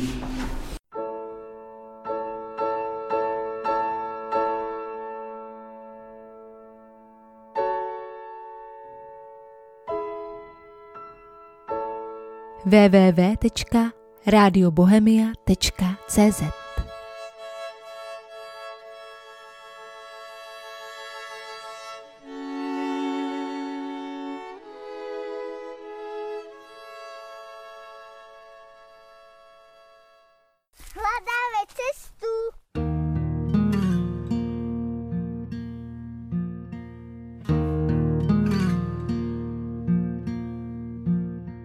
Existují slova,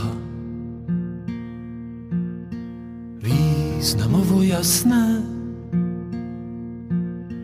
vyjadrujú s láskou všetko, čo je krásne. Existuje krása, zrodila sa pre nás. Keď je všetko jasné, jasne vidíš obraz.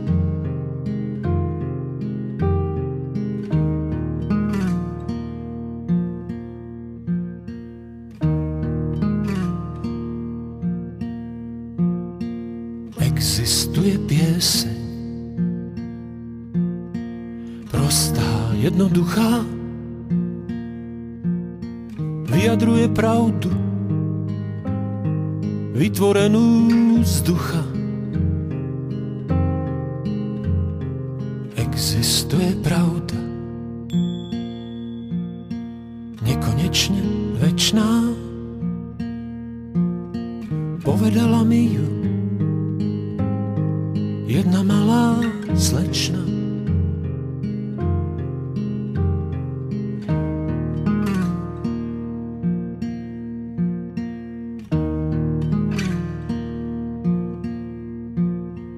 Existuje domov, taký malý štát. Mama, otec, deti, predkovia a tak. A rodový statok, miesto istoty.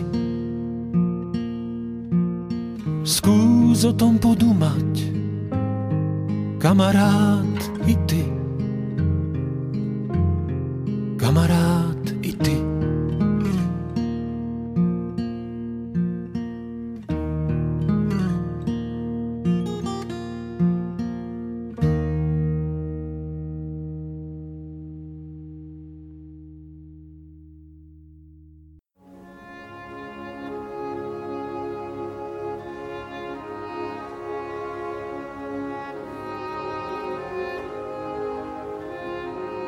Rádio Bohemia. Každodennost v jiných souvislostech.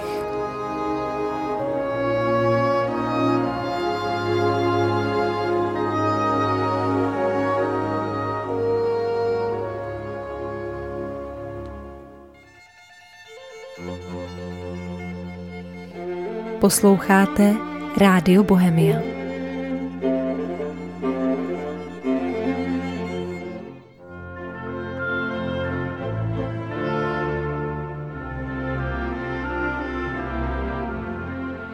w w w tečka radio bohemia tečka cé zet.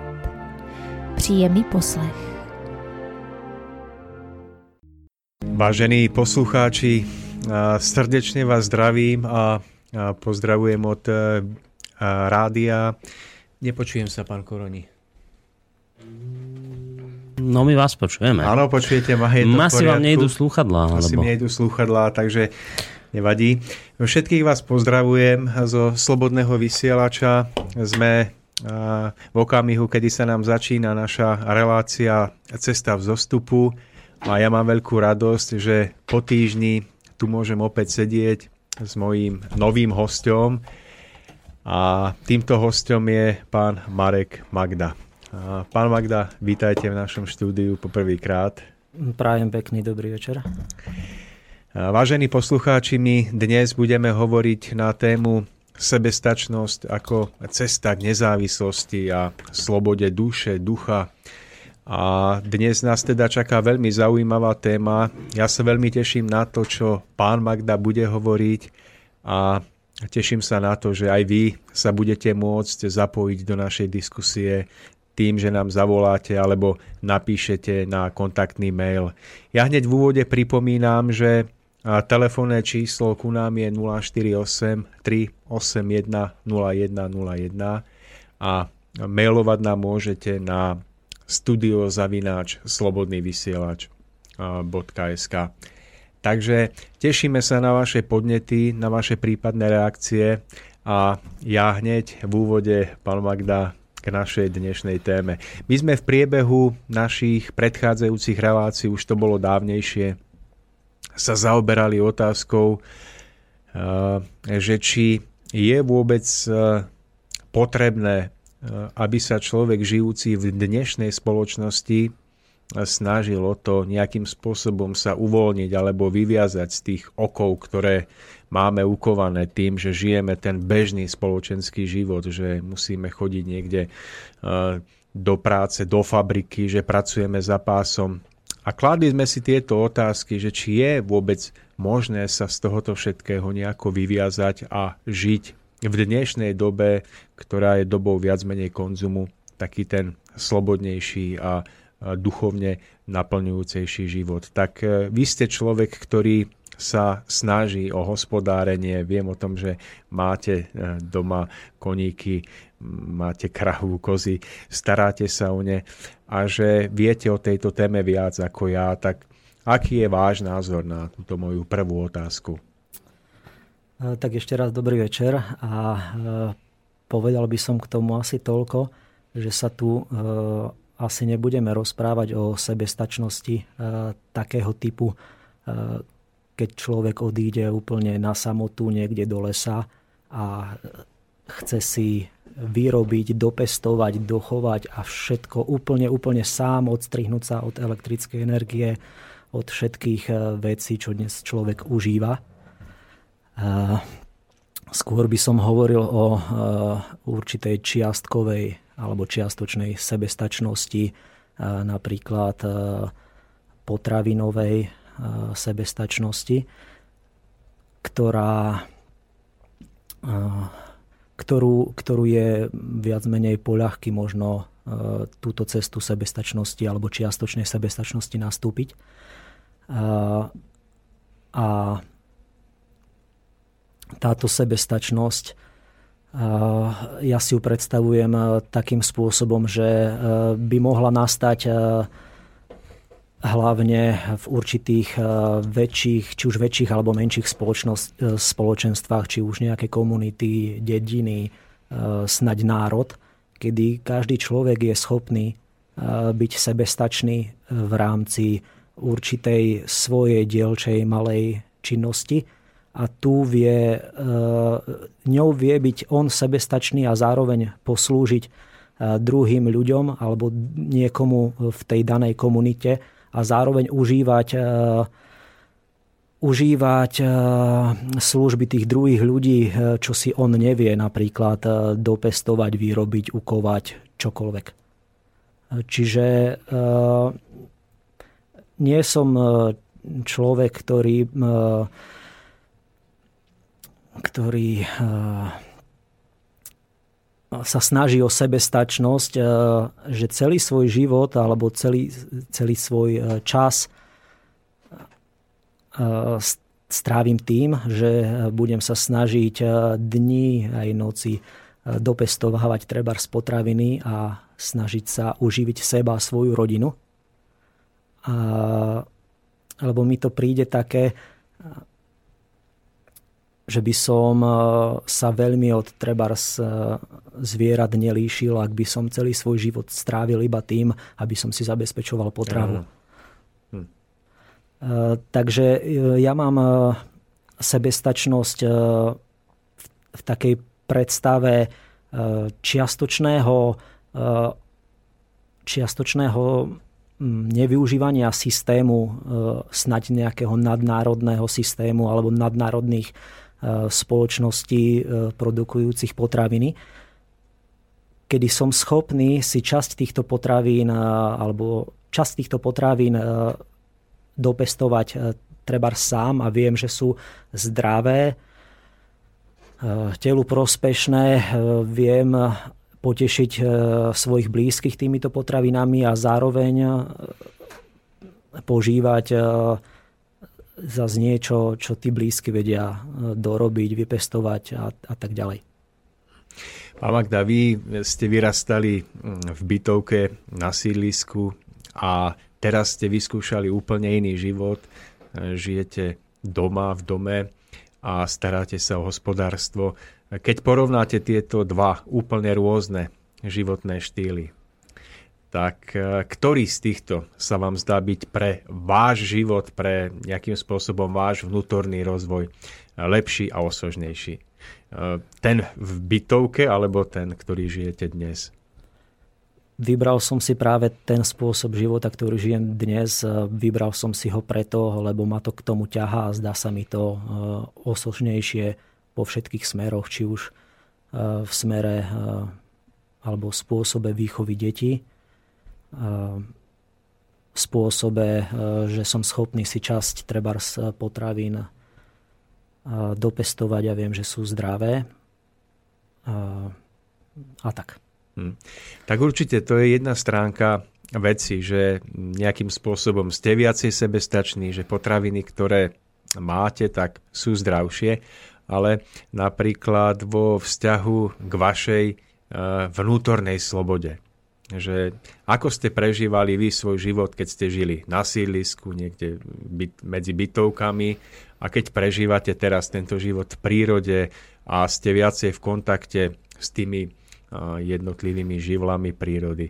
Vy v tom vnímate nejaký rozdiel? Máte pocit, že tento život, ktorý žijete dnes, vám dáva nejaký väčší rozmer tej duševnej slobody? Alebo je to naopak tak, že máte iba viacej práce, ktorú by ste v bytovke nemali? A... Ja som šťastný, keď žijem práve tento život. Ja keď som bol v bytovke, tak som chodil od jedného okna k druhému a rástli mi tam rohy. Samozrejme, že dalo sa chodiť do prírody a tak ďalej a tak ďalej, ale keď chodíte, často, častokrát som aj chodieval trebárs do prírody, aby som mal nejaký druh pohybu a, a tak ďalej, ale zrazu, zrazu som sa cítil len ako človek, ktorý chce brať.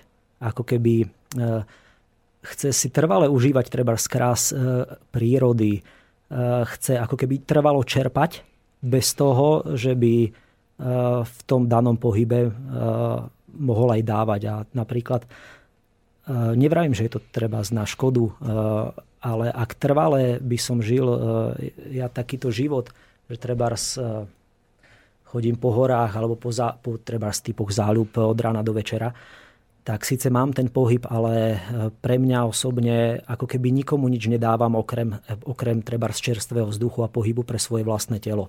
A keď žijem naproti tomu teraz, takýto život, aký žijem, tak keby to malo byť už len to, že mám pohyb pri tom, že nakrmím zvieratá, že robím niečo pre, už len pre tie zvieratá, odhliadnúť od toho, že, to rob, že je tam mnoho vecí, že to robíte trebárs pre tú rodinu, robíte to pre deti.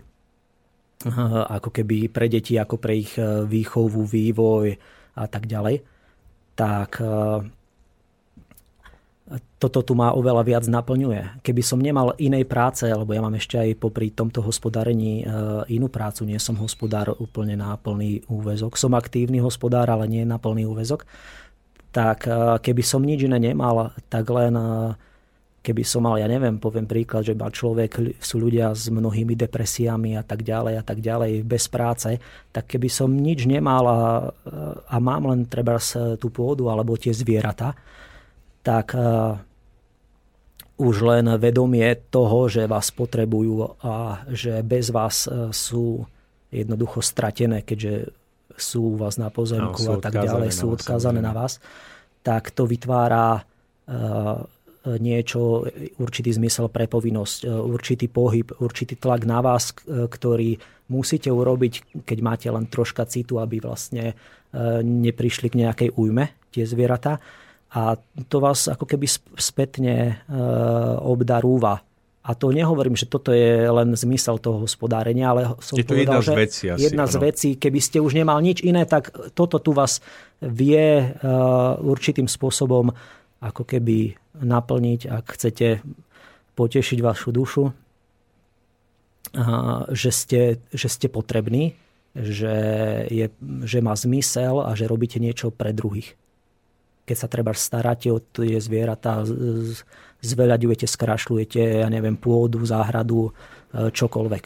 Kdežto, keď chodíte len Napríklad, že vytvárate pohyb spôsobom, že chodíte len trebárs po tej prírode a načerpávate, tak vo mne vždy bol taký pocit, že je to ako keby do nejakej miery z môjho pohľadu premárnený čas, ak by som toto robil stále a trval, alebo stále iba čerpám. Ja chodím čerpať, čerpať, čerpať a nikomu nič nedám v tomto zmysle.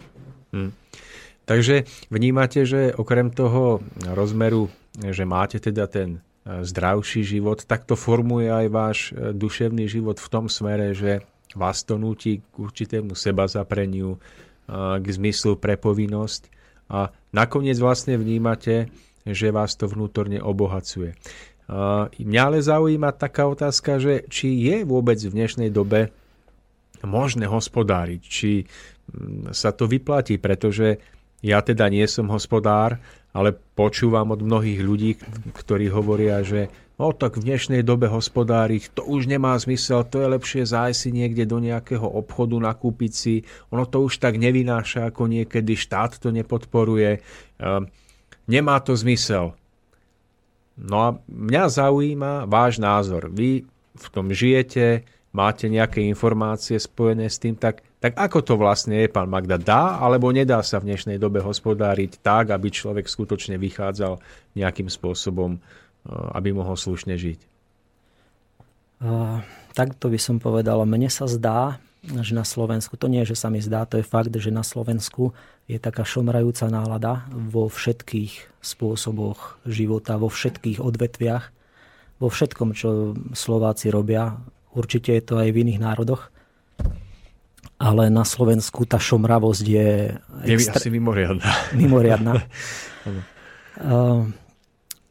Z môjho pohľadu sa to určite dá. Je mnoho spôsobov hospodárenia, je mnoho spôsobov v myšlienkach si klásť alebo neklásť prekážky, čo sa dá, čo sa nedá.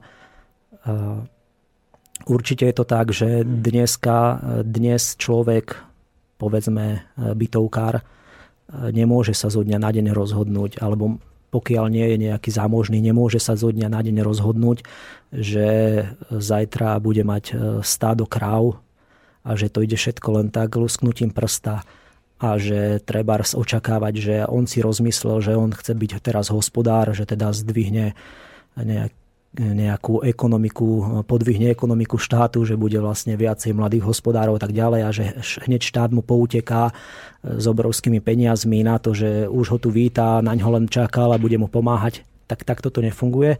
Ale ja vnímam, že štát v princípe nerobí žiadne prekážky. Doslova si myslím, že je pomáhajúci, pomáhajúci človeku, ktorý túži hospodáriť a ktorému tá túžba hospodáriť, keď je dnes v bytovke, nevyprchá o týždeň pri hneď prvom nezdare, ale ktorý vlastne svojim životom, postupnými krokmi a životom smeruje k trebárs k naplneniu túžby hospodáriť maličkými krôčikmi až nakoniec, poviem príklad, z päť percentného ročného príjmu hospodárenia sa vie časom vypracovať až na to, že inú činnosť nebude potrebovať, aby, a bude mu stačiť ten príjem treba z hospodárenia. Ja sám nie som, teda ako som povedal, na plný úväzok hospodár.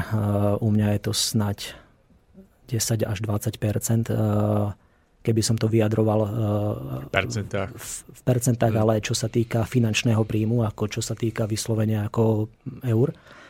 Ale čo sa týka, poviem príklad, času alebo času, myšlienok a všetkého, čo tomu venujem, tak som väčší hospodár ako, ako živnostník, ako tú druhú činnosť, ktorú vykonávam. Vy ste spomínali, že štát nie, nie je prekážkou, alebo že nekladie také veľké prekážky. Ako to vidíte vy, že vlastne v čom ten štát pomáha, v čom by mohol možno že pomôcť ešte viac, aby ľudia mali väčšiu ochotu pustiť sa do hospodárenia? Keby, neviem, či chcete počuť úplne trebárs pri, priame čísla, priame čísla, ako to funguje. Tak samozrejme, tak... že môžete, ale dobre. Nie je to nutné, samozrejme je to na vás. Dobre. Taká základná podpora štátu je, sú priame platby na plochu a na, na pôdu. tým, že je cena potravín z môjho pohľadu hodne stlačená nízko, tak na to, aby hospodár vyžil, aby vlastne svoju produkciu predal a z toho vedel vyžiť, by mu to nepokry, nepokrylo tie náklady a tak ďalej. A, takže štát pomáha, e, taká asi najvýznamnejšia podpora sú priame platby. V mojom okrese, záleží to od nadmorskej výšky, ale v mojom okres, okrese sú priame platby e, vo výške približne tristo eur na jeden hektár pôdy. Hmm. Potom sú tam, priam, potom sú tam platby na zvieratá. Tie sú rôzne podľa toho, či máte, tam je to na dobyčiu jednotku, to sa preratáva koeficientom, treba z koza je, ja neviem, nula celá pätnásť dobyčej jednotky a, a tak ďalej. Takže na, dobyč, na dobyčiu jednotky sú platby a, a potom sú určité projektové ešte opatrenia. Toto hovoril som neprojektové, ktoré automaticky ako niečo chcete alebo zaverifikujete treba z nejakú pôdu a splníte nejaké minimálne požiadavky, tak tie peniaze máte. Potom sú potom tie ešte projektové opatrenia, ako aj teraz e, rôzne, trebárs aj ten mladý a malý farmár, ktoré, ktoré vyšli, alebo malý má ešte len výjsť. Takže podpora je rôzna, z môjho pohľadu dostatočná, z pohľadu šomrajúcich ľudí nedostatočná, lebo v Rakúsku a v Nemecku sa dáva o čosi viac. E, poznám mnoho hospodárov, ktorí vlastne nemajú žiadny záujem o túto podporu, napriek tomu hospodária, e, ak to poviem, ako sa im darí, sú vysmiatí, sú šťastní, sú spokojní, e, nežiadajú nič od štátu, nemusia tým pádom žiadne povinnosti voči štátu e, plniť, lebo to samozrejme obnáša, že ak chcete nejaké peniaze, niečo musíte plniť, nejaké podmienky, na základe ktorých tie peniaze vlastne dostanete. Čiže vy dopredu viete, že dostanem ich vtedy, ak splním to a to. Pokiaľ nie som lenivý a schopný to splniť, tak do toho idem, splním, peniaze dostanem. Pokiaľ to nechcem, nemusím do toho ísť. Peniaze nedostanem, nikto ma nešikanuje, nikto, štát vlastne nezaujímate, pokiaľ, ako keby som povedal, že farmárčite v úvodzovkách na čierno, že nemáte všetko registrované. O vás sa nikto nezaujíma, nie je to v nejakom trestnom, nie je to nejaký trestný zákon alebo niečo také, že by vás tu obháňali. A čo sa týka napríklad, ak by som to porovnával hospodárenia, ja neviem, za socializmu, aj keď ja nepamätám túto dobu ako osobne, ale s známymi, s ktorými som v rozhovoroch častých a sú hospodári a hospodárili už v socializme, tak sa to oplatí o mnoho, mnoho viac, ako sa to oplatilo vtedy. Keď porovnám vstup, vstup to znamená, koľko eur dám trebárs na krmivo pre tie dané zvieratá a čo z toho viem dostať, aké sú podpory. Čiže je to, je to mnohonásobne, sa to oplatí viac, takže ak sa to oplatilo vtedy, oplatí sa to aj teraz, záleží od toho. Samozrejme si človek musí vykasať rukávy a je to práca, ktorá snáď ako aj každá iná, ale ktorá nejakým ako zženštilým alebo šomrajúcim nepraje. Rozumiem. Pán Magda, hospodárenie a voľný čas. Ako vy vnímate svoj voľný čas, odkedy ste začali hospodáriť? Čo to všetko obnáša, čo sa týka vášho času, vašich záľub alebo vašich koničkov? Máte ešte na to vôbec čas? Má hospodár nejaký výhľad na to, že okrem hospodárenia ešte bude môcť robiť aj niečo iné? No, keďže hospodárenie je koníček a záľuba, tak som trvalo v ňom. Čiže som trvalo... Mňa tá práca teší a tak... Všetko s tým spojené ja nevnímam ako, ako že už, už, už, už musím urobiť, už, už to musím urobiť, už sa to musí skončiť, aby som mal oddych. Ako, e, nie je to tak, že túžim po dovolenkách alebo tak a nedá sa, nedá sa. Jednoducho e, ja som šťastný s tým, že robím to, čo robím a tým pádom ja nemám myšlienky takého typu, e, že kedy pôjdem na dovolenku a tak ďalej. Samozrejme, že mám aj iné záľuby, alebo záľuby, mám aj iné. Moje, moje záujmy nie sú len, len, len hospodárenie, Ale dá sa to zladiť, tak ako keď rodičia túžia po dieťati, tak to jednoducho vedia zladiť. Hej. Vedia, vedia to urobiť tak, že im ten čas s dieťaťom ne, nepríde ako keby niečo, čo odoberá silu a oni potom musia ísť regenerovať niekde a keď ich majú veľa, tak je to ešte viac a viac síl a musia ísť na väčšie a väčšie dovolenky a, a tak ďalej. No a čo sa týka možnosti cestovania, pretože toto sú otázky, ktoré možno, že si mnohí ľudia bežne nekladú, pretože niekto si povie, no áno, tak ja idem hospodáriť plný nadšenia a keď zistí, že teraz nemôže si jazdiť tak, tak jak si človek jazdil, alebo chodiť tak, jak si predtým chodil, tak náhle môže byť sklamaný. Čo to obnáša od človeka, čo sa týka fixa, jeho fixácie na, na jeho dom, na jeho vlastne miesto, kde žije. Môže si dovoliť nejakým spôsobom odísť na dva, na tri dní, alebo ako to vlastne je? Ak si zabezpečí náhradu, môže. Ak nie, tak nie. Je to tak, aspoň u mňa je to tak, že určite v tomto smere nechcem povedať obmedzujúce, ale snaď, snaď to bude asi najlepšie slovo, že je to obmedzujúce, ak by som chcel ísť niekam trebárs na dva tri dní a potrebujem ráno večer podojiť státok, prípadne napojiť alebo niečo také. Ako, ako to v živote bežne býva, každý má snaď veci, ktoré potrebuje riešiť a vybavuje či už za seba náhradu alebo nejaký druh riešenia.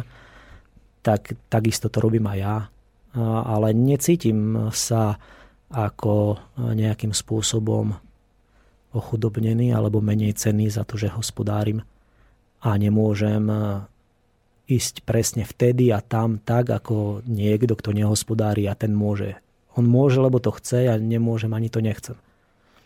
Áno, čiže dá sa to urobiť tak, aby, aby človek mal určitú mieru voľnosti aj sám pre seba, ale musí si to vždy vedieť zabezpečiť, ak tomu správne rozumiem. A cez to všetko, ale je asi potrebné, aby si naši poslucháči uvedomili, že, že je v tom určitá miera záväzku a že k tomu musia pristupovať veľmi zodpovedne, pretože ja si dokážem predstaviť, že postarať sa o hospodárstvo musí byť skutočne veľmi zodpovedná práca. A ako toto všetko vplýva, pán Magda, na, na, vy ste to už načrtli, ale môžeme to rozobrať ešte viac, na deti, keď môžu vyrastať v takomto prostredí. Čo im to dáva do života? Vy máte tiež deti a možno, že to máte odpozorované, že ako to vplýva na ich psychiku, vôbec na ich duševný vývoj, to, že môžu byť v kontakte s domácimi zvieratami, že môžu byť v prírode. Ako to máte vy odpozorované? Asi vám nestačí odpoveď, že vplýva to na nich dobre.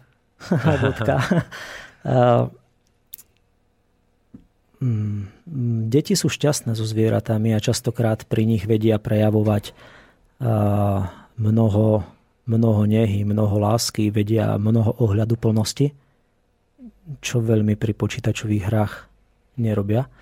Nie moje, ale treba ste tie iné. Ale a zároveň ich to učí, lebo je, takto moje deti sa už podielajú v určitom spôsobe alebo určitým spôsobom na tom našom hospodárení, keďže túžili mať vlastné kozy, majú kozy, potrebujú sa, potrebujú vlastne si plniť, teda keďže to chceli, potrebujú si plniť určité povinnosti voči nim.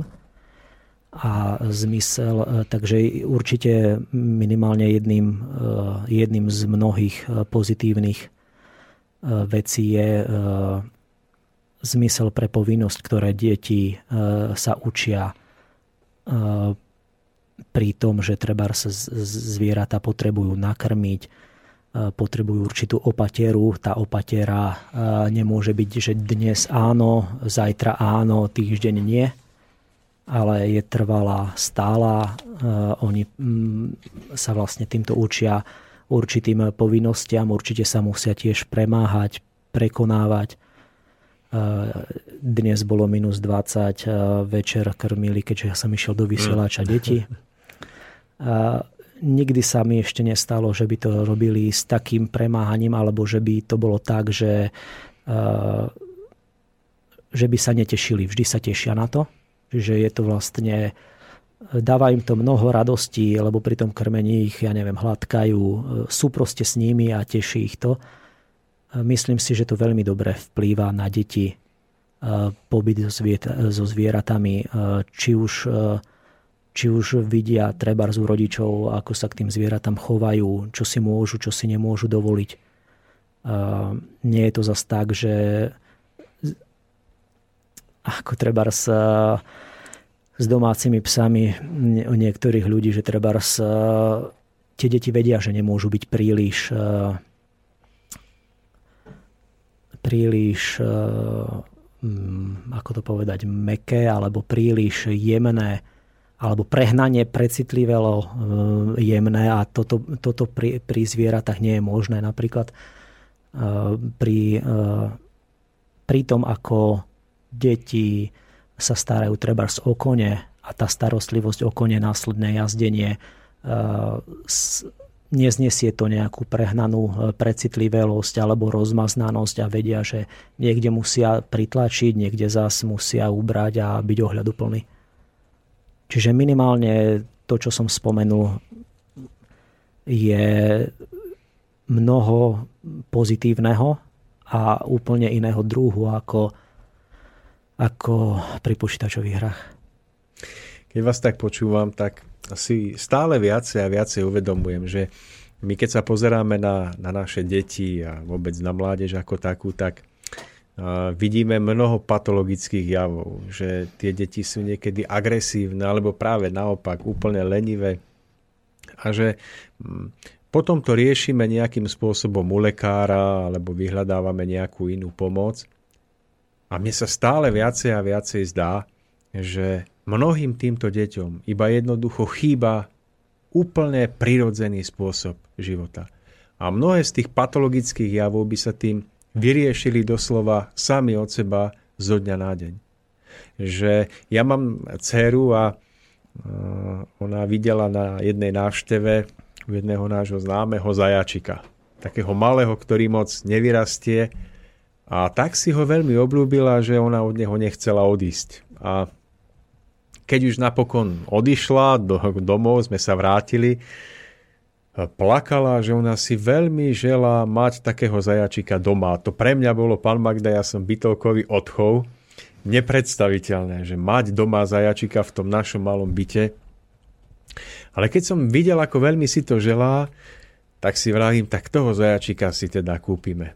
A my sme to aj spravili, máme ho doma, je biely ako, ako, ako snehová vločka s modrými očami a je veľmi milý. No a čo tým všetkým chcem povedať?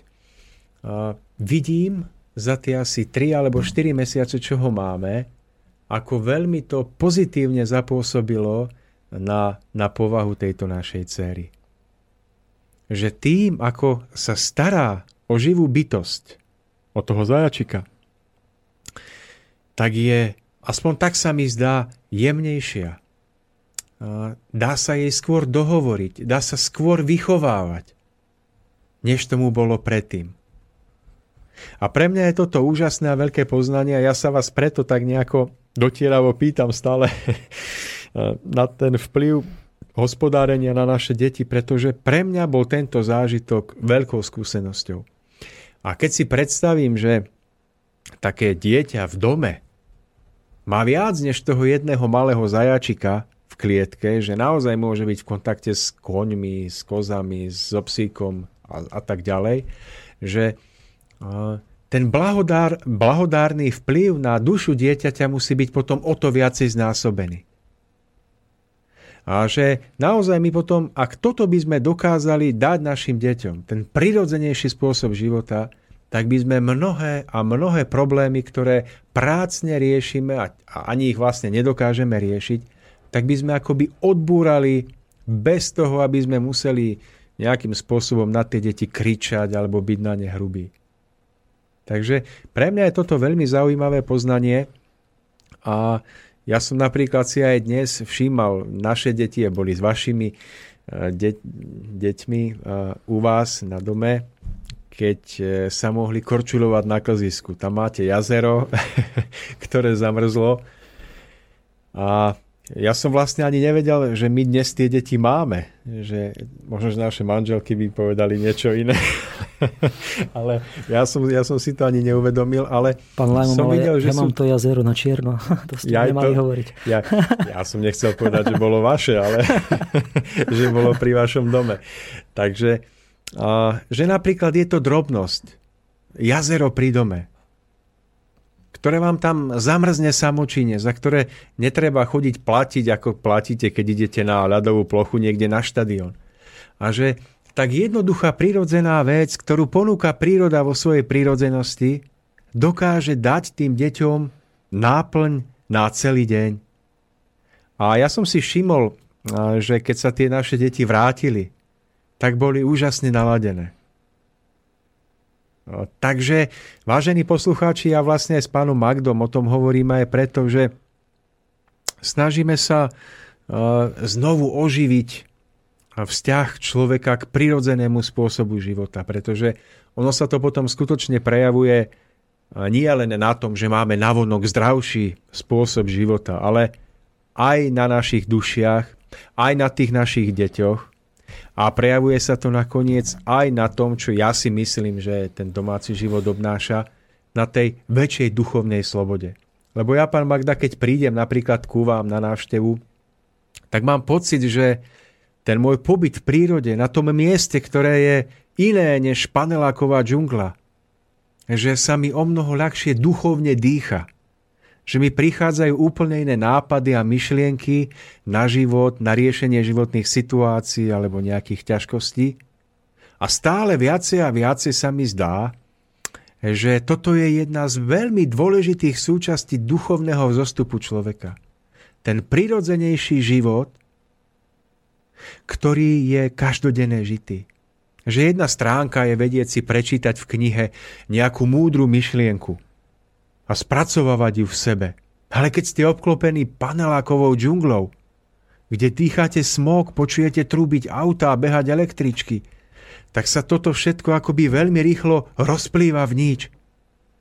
Ale keď si takúto jednu vetu prečítate niekde v prírode, v dome, ktorý je obklopený prirodzenosťou života, tak mm, mám pocit, že tá jedna myšlienka dokáže vkoreniť o mnoho hlbšie a že A že ten život je jednoducho náhle krajší. Pán Magda, dajme si hudbu, nech si trošku oddychneme, napijeme sa, zistíme, či pán Koroni je pripravený. Budeme no hrať hudbu pána, pána... Dnes to bude o pánovi Kršiakovi. O pánovi Kršiakovi, no. Takže pozdravujeme ho touto cestou. Čiže hudobná tvorba nášho kolegu pána Kršiaka. Pána dnes, Petra Kršiaka. Dnes takže... nieť, takže toto je taká prvá vec z jeho... druhého albumu. A neviem toto, či bolo dokonca ešte nie z prvého, no to je jedno, on už vydal dva, tak budeme tak to tak miešať. No. Nevieme, veď on nám to možno potom on ešte príde povedať, povie. Že ako to je.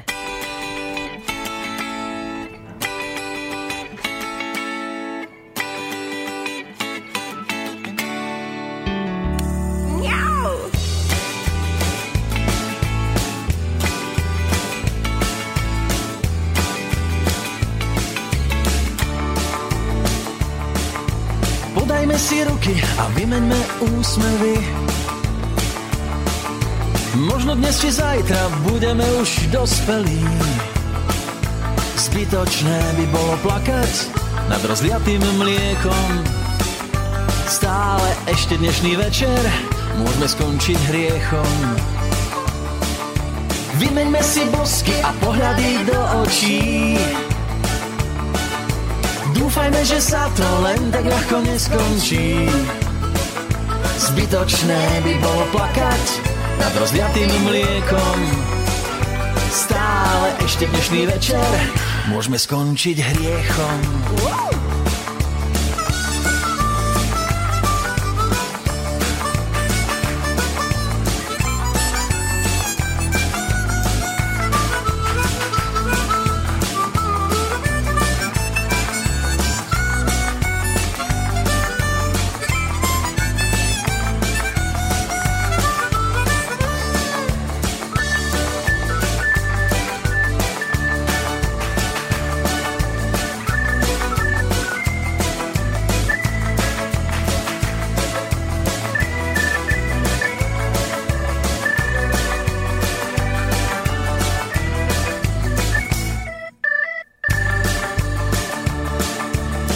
ukradnem ti blůzku, ty mi roztrapatíš vlasy. Vidíme len seba, tak prečo je to asi? Nebudeme musieť plakať nad rozliatým mliekom. Tento krásny večer skončili sme hriechom. Nebudeme musieť plakať nad rozliatým mliekom. Tento krásny večer skončili sme hriechom.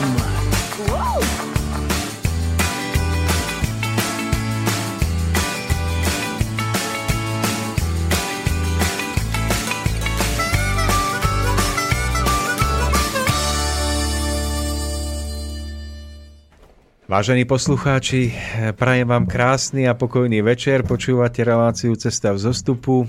Od mikrofónu vás zdraví Tomáš Lajmon. Mám tu dnešného hostia, pána Mareka Magdu.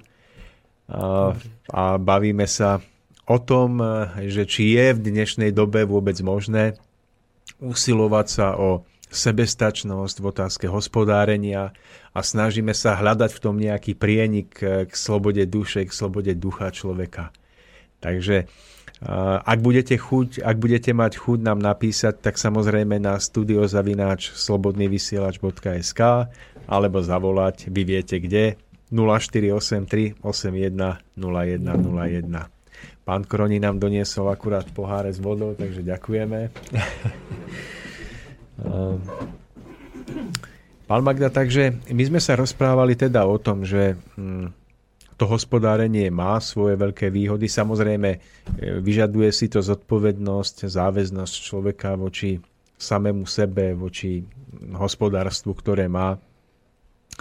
Ja by som bol veľmi rád, keby, keby sme sa teraz porozprávali o tom, ako vôbec môže také hospodárenie okolo domu prežívať žena. Ja viem, že dnes tú ženu nemáme, ale ako vy vnímate jednoducho to, že ako vplýva celé to hospodárenie na ten ženský, na ženský princíp. Určite okolo domácnosti je mnoho aj ťažšej práce.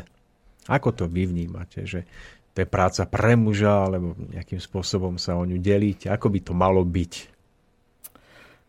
V úvode ste sa ma pýtali, ako, ako ma to zaväzuje, či niekam môžem ísť, nemôžem a tak. Ja som vravil, že ak si na seba zoženiete náhradu, tak... Aha, rozumiem.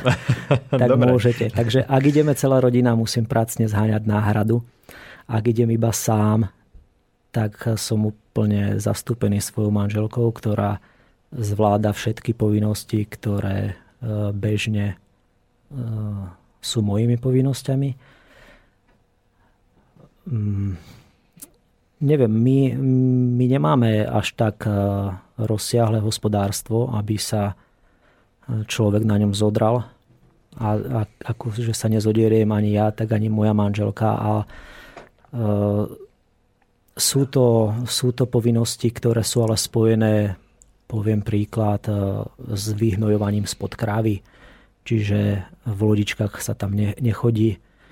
Tak to je dobre, že o tom hovoríte pre ľudí z bytovky. Je potrebné sa vedieť aj žene postaviť k práci. Je to, neviem, ono, mne sa to hovorí tak úplne ľahko, že je to všetko ľahké, ľahké a možno, že niekomu by sa to zdalo úplne niečo nepredstaviteľné. Ak príde trebárs, čo už párkrát prišla nejaká možno aj ne, neželaná, a nie že neželaná, ale možno nevolaná návšteva trebárs z Brezna, či už nejaké kontroly a tak ďalej a prišli pani panie v lodičkách a napriek tomu, že bolo to najlepšie obdobie, sucho, nádherne, krásne, tak oni sa pohoršovali trebárs nad chodníkom, nad cestou. Hej, nebola tam zámková dlážba. Mm. Nebolo všetko tip-top, takže mohla by sa potknúť a umazať. Takže je to spojené s tým, že je tam aj ťažšia práca, nie je tam... ako úplne v meste, že nemôžete žiadny chlpok ani nič iné chytiť. Je to iný život ako v trojizbovom byte a medzi Kauflandom a trojizbovým bytom. Neviem čo viac.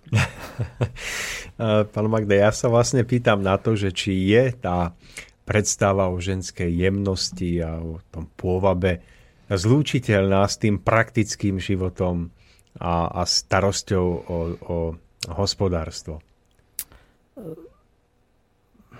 Ja si myslím... Lebo ja si myslím, že je, ale mňa ja zaujíma myslím... váš názor. Takže... Ja si myslím tiež, že je. Žena vie snáď keď chce, alebo aj keď, alebo je to možno aj jej úplne prirodzeným, že vie si danú činnosť robiť svojím ženským spôsobom. A napriek tomu, že je ťažšia, je manuálna, robí ju inak. Myslím si, že ju práca, aj ťažšia práca nemusí nejakým spôsobom sa od nej ako keby zašpiniť vnútorne, alebo ako by som povedal, nemusí ju to zneúcťovať. Je to práca, ku ktorej sa treba vedieť postaviť a postaví sa nie takým hrubým spôsobom ako ja, snaď ako ja, ale uh, nejakým svojím spôsobom. Uh, nevidím v tom, uh, vôbec mi to ani nepríde, ani taká myšlienka mi nikdy neprišla na um, uh, že by som v tom videl niečo neženské. Uh, myslím si, že ak je práca, ktorú žena nevie vykonávať svojím spôsobom, ženským, tak nech ju nevykonáva. A u nás sa takáto práca určite by naskytla, ale nie je to, nie je to ten typ práce, ktorý vyžaduje dennodennú povinnosť a tým pádom by ma v tejto práci musela manželka zastupovať. V, práce oko, v práci okolo statku, v tej našej základnej, jednoduchej, si nemyslím, že by nejakým spôsobom umazala, umazala nejakým spôsobom svoj pôvab alebo niečo, čo ženu robí ženou. Hm. Tak to som rád, že hovoríte, pretože ja sa priznám k svojmu súkromnému názoru a ja si myslím, že, že to, čo nejakým spôsobom môže potláčať ženskú jemnosť a jej pôvab, nie je práca, ktorú robí, ale je je nejakým spôsobom to, ako tú prácu robí. A pokiaľ si aj žena zachováva tú svoju prirodzenú jemnosť a svoj pôvab, tak môže naozaj robiť aj prácu okolo hospodárstva, môže pritom byť, byť vnútorne jemná a krásna. Ja si navyše myslím, že ak sa nejakým spôsobom muž a žena odhodlajú ísť na túto cestu k takejto väčšej slobode od spoločenského systému a keď sa im podarí zriadiť si nejaké hospodárstvo a keď sa tam vzájomne zveľaďujú, takže možno, že majú síce viacej tej fyzickej práce, ale že majú niečo, čo je nesmierne cenné a majú hlavne ten väčší duševný pokoj alebo ten duchovný pokoj, ktorý vlastne prichádza s tým, keď sa človek viacej a viacej vyviaže z tých pút tohoto spoločenského systému, v ktorom žijeme. Takže takto to aspoň vidím ja, pán Magda, čo vy na to? Ešte ak by som k tomu povedal, že zámerne samozrejme nevytváram také podmienky, že si odídem trebárs na týždeň, dám zložiť dvadsať metrov bučiny a poviem manželke, že do týždňa to musí byť so štýlkou popílené a porúbané. Tak hovoríme úplne o takých základných, základnej starostlivosti o zvieratá, ktoré nevyžadujú až tak veľa hrubej práce a aj tá práca sa dá robiť jej spôsobom. A ja si myslím, že v dnešnej dobe je to trošku aj tak, že mladí ľudia sa síce stále viacej a viacej otvárajú tej myšlienke návratu k prírode, ale stále v mnohých mladých ľuďoch je ešte akýsi taký vnútorný podvedomý strach z niečoho neznámeho. My sme generácia, ktorá už bola odchovaná v bytovkách, no a my vlastne ani nevieme obrábať pôdu. Ja obdivujem vás, že vy to viete, ale napríklad ja a mnohí ľudia mne podobní, že už to ani nevieme. A stále viacej to vnímam tak, že ťažko sa nám k tomu vracia, pretože od výchovy sme k tomu neboli vedení. Ja som ešte zažil ako dieťa, ako sa to volalo, pán Magda, ten predmet niekde na základnej škole. Pestovateľské práce. práce. Áno, že toto, toto ešte som zažil, že my sme chodievali do záhrady sadiť a robiť nejaké takéto práce. Ale dnes už na školách ani toto nie je. Vlastne, keď by ste sa opýtali nejakého mladého študenta základnej školy, odkiaľ máme mlieko, alebo kto nám dáva mlieko, tak vám povie, že, že Tesco. Takže vzniká tu nejaká taká veľká bariéra a zdá sa, že stále viacej a viacej bude dôležité, aby sme sa učili obrábať pôdu, aby sme si vytvárali sebestačnosť. Ako vy vidíte, pán Magda, budúcnosť našich mladých spolubratov a spoludruhov v tejto veci? Nejakým spôsobom, čo môžeme robiť preto, aby mladí ľudia sa viacej zaujímali o pôdu, obrábanie pôdy a tým si vytvárali takú sebestačnosť? Neviem, či uspokojujúco odpoviem, alebo by sme sa to museli snaď dotkýkať nejakého školstva a, a tak ďalej, keď trebárs rodičia k tomu vzťah už nemajú. Trebárs ja ako rodič, keby som k tomu vzťah nemal a moje malé deti sa k tomu trebárs nepričuchnú k tomu v školách, tak asi, asi nie je možné v nich prebudiť niečo také, nejakú túžbu po takomto spôsobe, či už pestovania niečoho alebo chovania zvierat. Tak neviem, ako vám odpoviem na túto otázku. Ja sám som prežil dvadsať rokov v Poprade, v byte, v trojizbovom. Asi pol kilometra od nás boli kone, boli tam množstvo, množstvo koní, jazdecké krúžky, kluby a tak ďalej. A ja som o to nemal ani najmenší záujem v tom čase. Až prišlo, neviem, mal som dvadsať, dvadsaťjeden rokov, zrazu som sa dostal ku koňom stopäťdesiat kilometrov alebo stodvadsať kilometrov od miesta bydliska, mal som ich pol kilometra a tam sa mi to tak nesmierne zapáčilo, že odvtedy ma to už ako keby neopustilo. Čiže to, ako sa dostanú dnešní mladí ľudia, na to neviem veľmi dobre odpovedať. Ja viem, že ja som práve nebol ten príklad, taký učebnicový príklad, že takto sa dostanú mladí ľudia k tomu, lebo snáď som mal nejakú vnútornú túžbu, ktorá sa neprejavila v tom detskom veku, ale prejavila sa až neskôr. Dnes to už snáď mnoho mladých ľudí nemá v sebe, možno, možno áno, možno nie. A ja by som skôr povedal tak, že tí ľudia, ktorí to majú, hlavne na dedinách, lebo mám známych, ktorí deti majú blízky vzťah k hospodáreniu, sú to hlavne ľudia z dedín. Aj keď sami nič nechovajú, tak vo svojom okolí to vidia, preto tá túžba asi v tých deťoch vzrasta. Tak vedieť to len nejak podporiť a neubiť to, neubiť to tým, že sa nedá, ako keby dopredu odrádzaním, že sa nedá, že sa nedá, lebo som to počul tam a tam, že som to počul v rozhlase, v telke a tak, ako keby neubíjať ich tou šomravosťou a tou neochotou, ako keby neochotou im pomôcť v rozhýbaní sa nejakým spôsobom. Pán Magda, stále viacej a viacej sa zdá, že bude potrebné, aby sme v sebe začali rozvíjať ten veľký záujem o našu pôdu. Len tu je ten veľký problém, že naša pôda sa nám pod nohami rozpredáva. Patrí už v podstate z väčšej miery zahraničným investorom.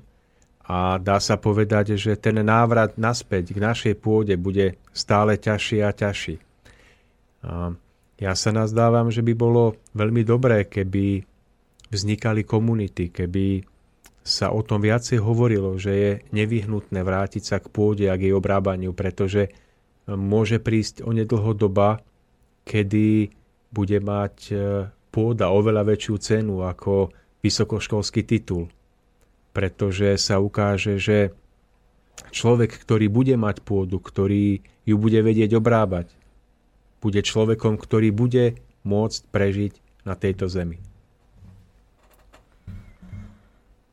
Ja si myslím, že ten človek, ktorý chce treba zhospodáriť, si vždy nájde určité cesty k tomu, aby to začal rozvíjať a tie cesty sa mu otvoria aj k tej pôde. My nezabezpečíme, aspoň ja nie a mnoho, mnoho z nás tu tiež nie, aby sa menili zákony, ako si to my prajeme. Dnes nemyslím si, že väčšina pôdy je, je vlastne v cudzích zahraničných rukách. Je tu mnoho pôdy. V našich rukách stále si myslím, že vlastne väčšina. Ale nie je to,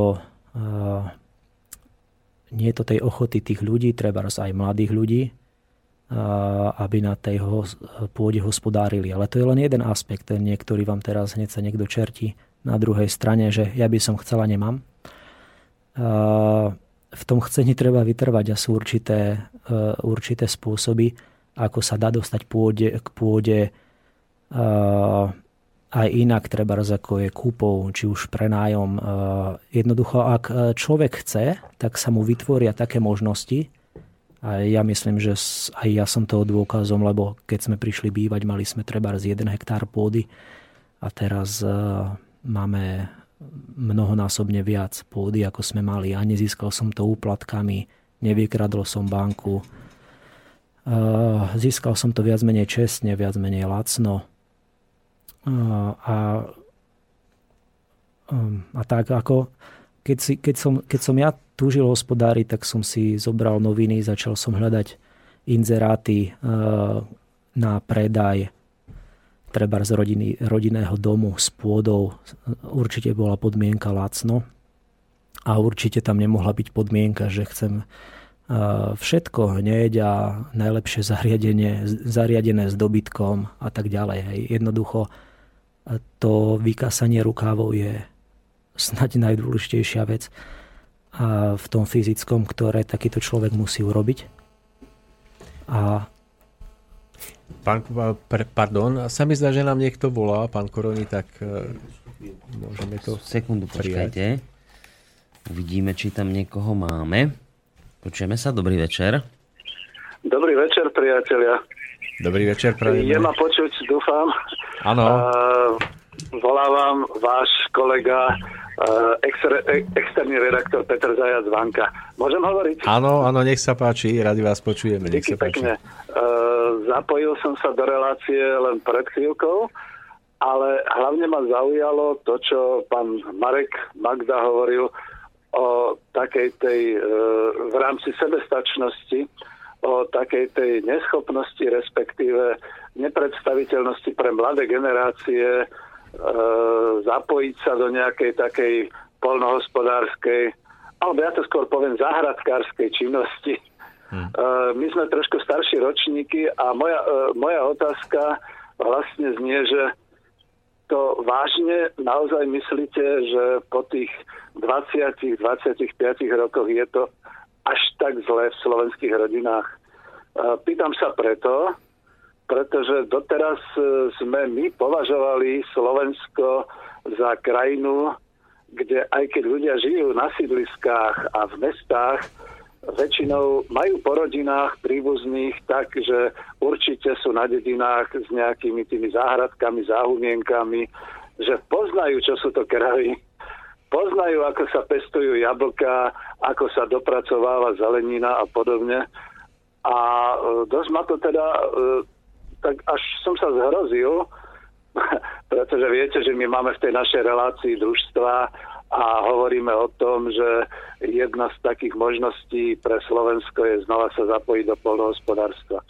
Nechcem dlho hovoriť, lebo ani ja to nemám rád, keď mi e, posluchači moc kecajú do toho, ale budem pozorne počúvať a e, skúsim teda skôr e, len e, znova z tej otázky nejak e, vyzískať to, že či je to ozaj tak zle, ako si myslíte. Lebo mne sa to nezdá. Tak to je všetko asi. Počúvam vás. Ďakujeme pekne za otázku. Pán Magda, nech sa páči. Ja nie som, nemám nejaké štatistiky a neviem úplne dobre posúdiť z takého štatistického, koľko bolo vtedy, koľko je teraz. Ja len ako keby vnímam, vnímam zo svojho okolia, možno aj z rôznych ciest, ktoré som absolvoval alebo absolvujem a stretnem sa s nejakými ľuďmi a z takého môjho vnímania je tá zapojenosť či už mládeže alebo mladých ľudí minimálna? Odpovieme na túto otázku a potom zdvihneme ďalší telefon. Pán Magda, dohovorte. A snad je to aj kvôli uh, trebárs minimalizácii určitej manuálnej práce v poľnohospodárstve, pokiaľ čo sa týka nejakých uh, družstiev, uh, tak vlastne tam prevažuje uh, technika a tá, tej manuálnej práce už je potrebné minimum.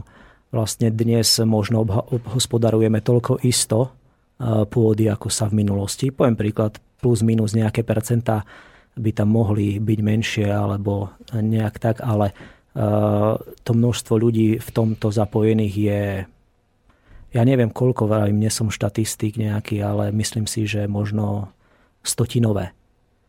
A Tá, aj tá chýbajúca manuálna práca v poľnohospodárstve vytvorila to vákum, že to už nie je potrebné a dnes je potrebnejšie ďaleko niečo iné, si myslia ľudia. Ja preto, keď sú napríklad určité štatistiky, koľko bolo koní za bývalého režimu, koľko je dnes, tak je to, ak si dobre pamätám, snad nejaké desatinové číslo oproti tomu, ako to bolo v minulosti. Takisto snaď pán Vanka by vedel viac, viac povedať k tomu, koľko, by človek, koľko Slovenská republika trebárs dováža potravín, koľko dovážala predtým, koľko vyváža, ak vyváža, koľko vyvážala predtým. A na tom by videl, že mnoho, mnoho týchto ľudí už sú ako keby preč z tohto odvetvia a tým pádom nemajú záujem, ich deti nemajú záujem a uh, myslím si, že keď sú síce takéto deti, trebárs alebo mládež privedené k niečomu takému, uh, tak proste hýkajú, že jej koník sú hotoví, páči sa im to, ale uh, v svojom bežnom živote to už tak nežijú a niekedy sú ohúrení drobnosťami. Dalo by sa ešte viac o tom hovoriť, aj ma napadajú myšlienky, čo, ale máme asi ďalšieho telefonujúceho. Ja by som, pán Magda, ešte k tejto vašej vlastne odpovedi doplnil niečo z toho svojho uhla pohľadu. Pozorujem malé deti, pozorujem svoje deti a vidím, že tieto naše deti sú stále viacej a viacej vystavené tomu, čomu hovoríme tá počítačová technika a vlastne tá virtualita života. A môžete vidieť na tých našich deťoch, že v tých počítačových hrách sa im všetko hýbe, všetko im tam skáče, všetko bliká v plných farbách. A mne sa zdá, že my tento počítačový svet sprístupňujeme našim deťom predčasne. A dôsledkom toho je, že ich potom už nebaví niečo, čo je z ich pohľadu tak nezáživné, tak nudné, ako pôda, ako zem. A tak, keď si oni majú vybrať medzi počítačovou hrou, kde sa strieľa, kde to búcha, kde to skáče, a medzi obrábaním pôdy, tak si vyberú tú počítačovú hru. A potom nastáva to, že preskočia mnohé vývojové medzistupne, nevytvoria si vzťah k pôde, nerozvinú určité zručnosti, schopnosti, nevytvoria si ten vnútorný, duševný a citový vzťah k pôde, a nastáva to úplné vykorenenie človeka z jeho prirodzeného života. Takže ja to vidím tak, že jedným z dôvodov, pre ktorý naša mládež a my ľudia ako takí už nemáme záujem o pôdu, je to, že sme prepadli virtualite života a že je nám milšie pozerať sa na počítačové hry alebo vôbec na televíziu alebo na niečo virtuálne, než sa potom venovať pôde. A má to potom ten následok, že bez vzťahu k našej pôde ju veľmi ľahko, niekedy veľmi lacno predáme, pretože k nej nemáme vzťah. A ovocím toho potom je, že pokiaľ nemáme vlastnú pôdu, sme veľmi ľahko manipulovateľní. A v okamihu, keď sme veľmi ľahko manipulovateľní, tak sme veľmi zraniteľní a tým pádom nemôžeme žiť svoju identitu, svoj život, svoje ideály. A ja nech už sa na to pozerám z akejkoľvek strany, mám stále väč- väčší a väčší pocit, že niekomu na tomto stave veľmi záleží. Smiem a... ešte niečo dodať? Áno, Áno máte ale telefonujúceho. Dobre, tak vybavme telefóna na linke. Tak poďme na, na poslucháča, aby tam dlho nečakal. No a už myslím, a už sa počujeme. Dobrý večer. Haló, počujeme sa? Haló. Haló. No, nech sa páči, už ste na linke. No, tu je, pos, tu je poslucháč zo Žiliny, Štefán. Ja počúvam vašu reláciu, prišiel som troška neskoršie, ale by som chcel skutočne e, dať veľkú úctu Marekovi Magdovi, že sa rozhodol už v staršom veku na takú prácu, akú teda sa podujal. Ja som starší človek, mám sedemdesiatdeväť rokov a narodil som sa v Púchove. A ako trojroční sme sa presťahovali na malú dedinku ku Púchove, ku starým rodičom. A ja som prišiel do gazdovského dvora, kde starý otec mal kone, dva páru koní, mal päť kráv. Na dvore boli všetky zvieratá, kačice, sliepky, morky. No samozrejme, schovali sme päť kráv. No roboty okolo toho bolo v tom čase obrovské množstvo. Neexistovala elektrika. Povedzme, napojiť len päť kráv, to bola strašná robota. V zime narezať sečku pre tých päť kráv a pre páru koní, to bola veľká robota. Ale ja vám môžem povedať, že ako dieťa ja som pri tej všetkej povinnosti, ktorú nám rodičia kládli, ja som prežíval krásne detstvo. Nám, keď sa ožrebila kobila, tak ja som s tým malým koníkom vedľa tej kobile v ohrade musel spávať. Keď ma odniesli večer do postele, som sa zobudil, s plačom som šiel spátky do maštale ku tomu koníkovi. Mal som obľúbeného barana, na ktorom som sa nosil. Mal som prekrásneho kohúta s veľkou ružicou na hlave, toho keď mi, ja neviem, po dvoch alebo troch rokoch zabili, tak som sa nerozprával s celou rodinou a na týždeň.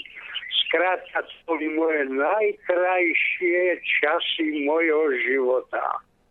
Bohužiaľ, keď som mal dvanásť rokov, tak mi otec zomrel. To bolo v roku devätnásťstopäťdesiat. Na tom roku päťdesiatjeden nám spravili úradný výkup, konie, krávy, prasce odišli do družstva. Ja som mal ísť do bani, ale išiel som za elektrikára. Dostal som sa teda do, Ži- do severoslovenských elektrární. Keď som sa vyučil a vrátil som sa do Žiliny späť a bola možnosť vstúpiť do zahradkárčenia, tak som bol jeden z prvých zahradkárov a som zahradkárčil a teraz som členom Zahradkárskeho zväzu doteraz. A ja považujem túto prácu v prírode so zvieratami, rastlinami, stromami za najkrajšiu prácu vôbec v živote. I keď ako elektrikár som nebol zlým elektrikárom, som bol zamestnaný u závodov Silnoprúdnej elektrotechniky v Prahe. Mal som ocenenie, povedzme, nás tam bolo tritisíc montážníkov, ale len asi šesťdesiat dali robotnícku triedu deviatku. I keď som mal dve maturity, silnoprúdnu elektrotechniku a reguláciu, automatizáciu, Ostal som stále v robotníckej kategórii a pracoval som ako, ako montér, šéf, montér, vedúci stavby. I táto práca ma bavila. Skrátka, ale ja som sa naučil zodpovedne pracovať od svojich starých rodičov a od svojich rodičov na poľnohospodárstve, na pôde, a to sa prenieslo do môjho celého života. A nakoniec, nechcem to zdržovať a vykladať zo svojho života. Hovorím, mám sedemdesiatdeväť rokov. Ale keby sa dá zopakovať život a v tejto dobe, v ktorej, som, v ktorej sa nachádzam momentálne, nič iné by som si nevybral, ale prácu na poľnohospodárstve. Lebo teraz aj táto práca není taká ťažká, ako bola v tých rokoch vojny a po vojne. Teraz je na všetko mechanizácia, elektrika, čerpadla, automatizácia a tak ďalej a tak ďalej. Čiže skutočne by som odporúčal všetkým mladým ľuďom, ktorí sa neboja práce a zodpovednosti, aby nechali tento život unáňaný a netriasli sa, či ho niekto z fabriky alebo zo zamestnania vyhodí, ale postavili sa na svoje vlastné nohy a zobrali si pôdu, pracovali tak, ako to spravil Pavel, e, Marek Magda. Ešte raz som starší, starší omozol na Mareka Magdu, ale moja úcta mu patrí. Ďakujem aj vám vo Slobodnom vysielači, že takúto tému ste otvorili a že nabádáte aj mladých ľudí, aby prešli znova na naše pôvodné korene a tak si ako zabezpečovali svoj život bytie. A ešte poviem jednu múdru vetu, že môj otec hovoril, že peniazom treba spraviť len otca a oni sa budú kotiť sami. Môj otec, keď postavil dom, hovorím, malé dedinke pri Púchove, na záhrade hektárovej, jeden a pol hektárovej záhrade vysadil asi päťsto ovocných stromov. Viete, aká to bola krása, keď to cez vojnu všetko kvitlo a zarábalo. Ľudia z fabriky každú nedeľu prichádzali a nakupovali od nás jablka, hrušky, slivky.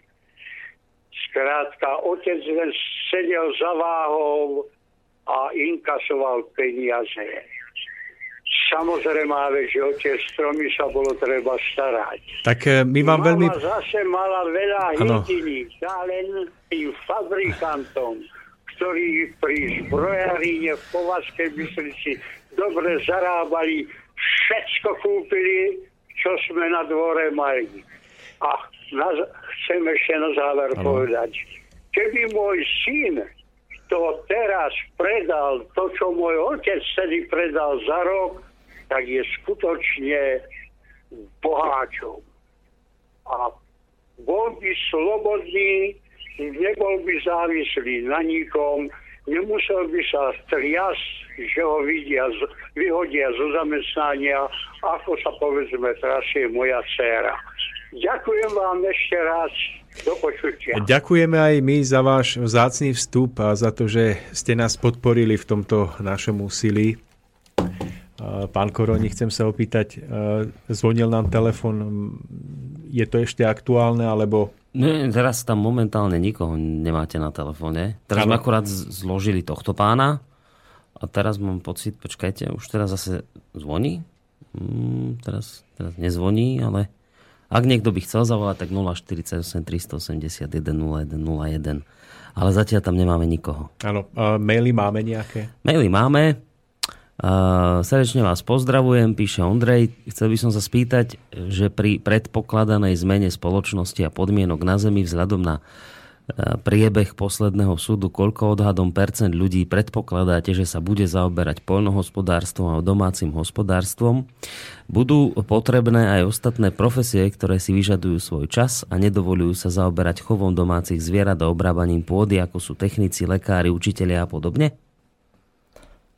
To je otázka na mňa? Mm, asi. No, vy ste host, Do, pán Magda, takže... Takže uh, presne ako ste sa pýtal, potom všetkom ostane dvadsaťsedem miliónov tristodvadsaťpäť tisíc, ale nie. ne, netuším odpoveď na túto otázku.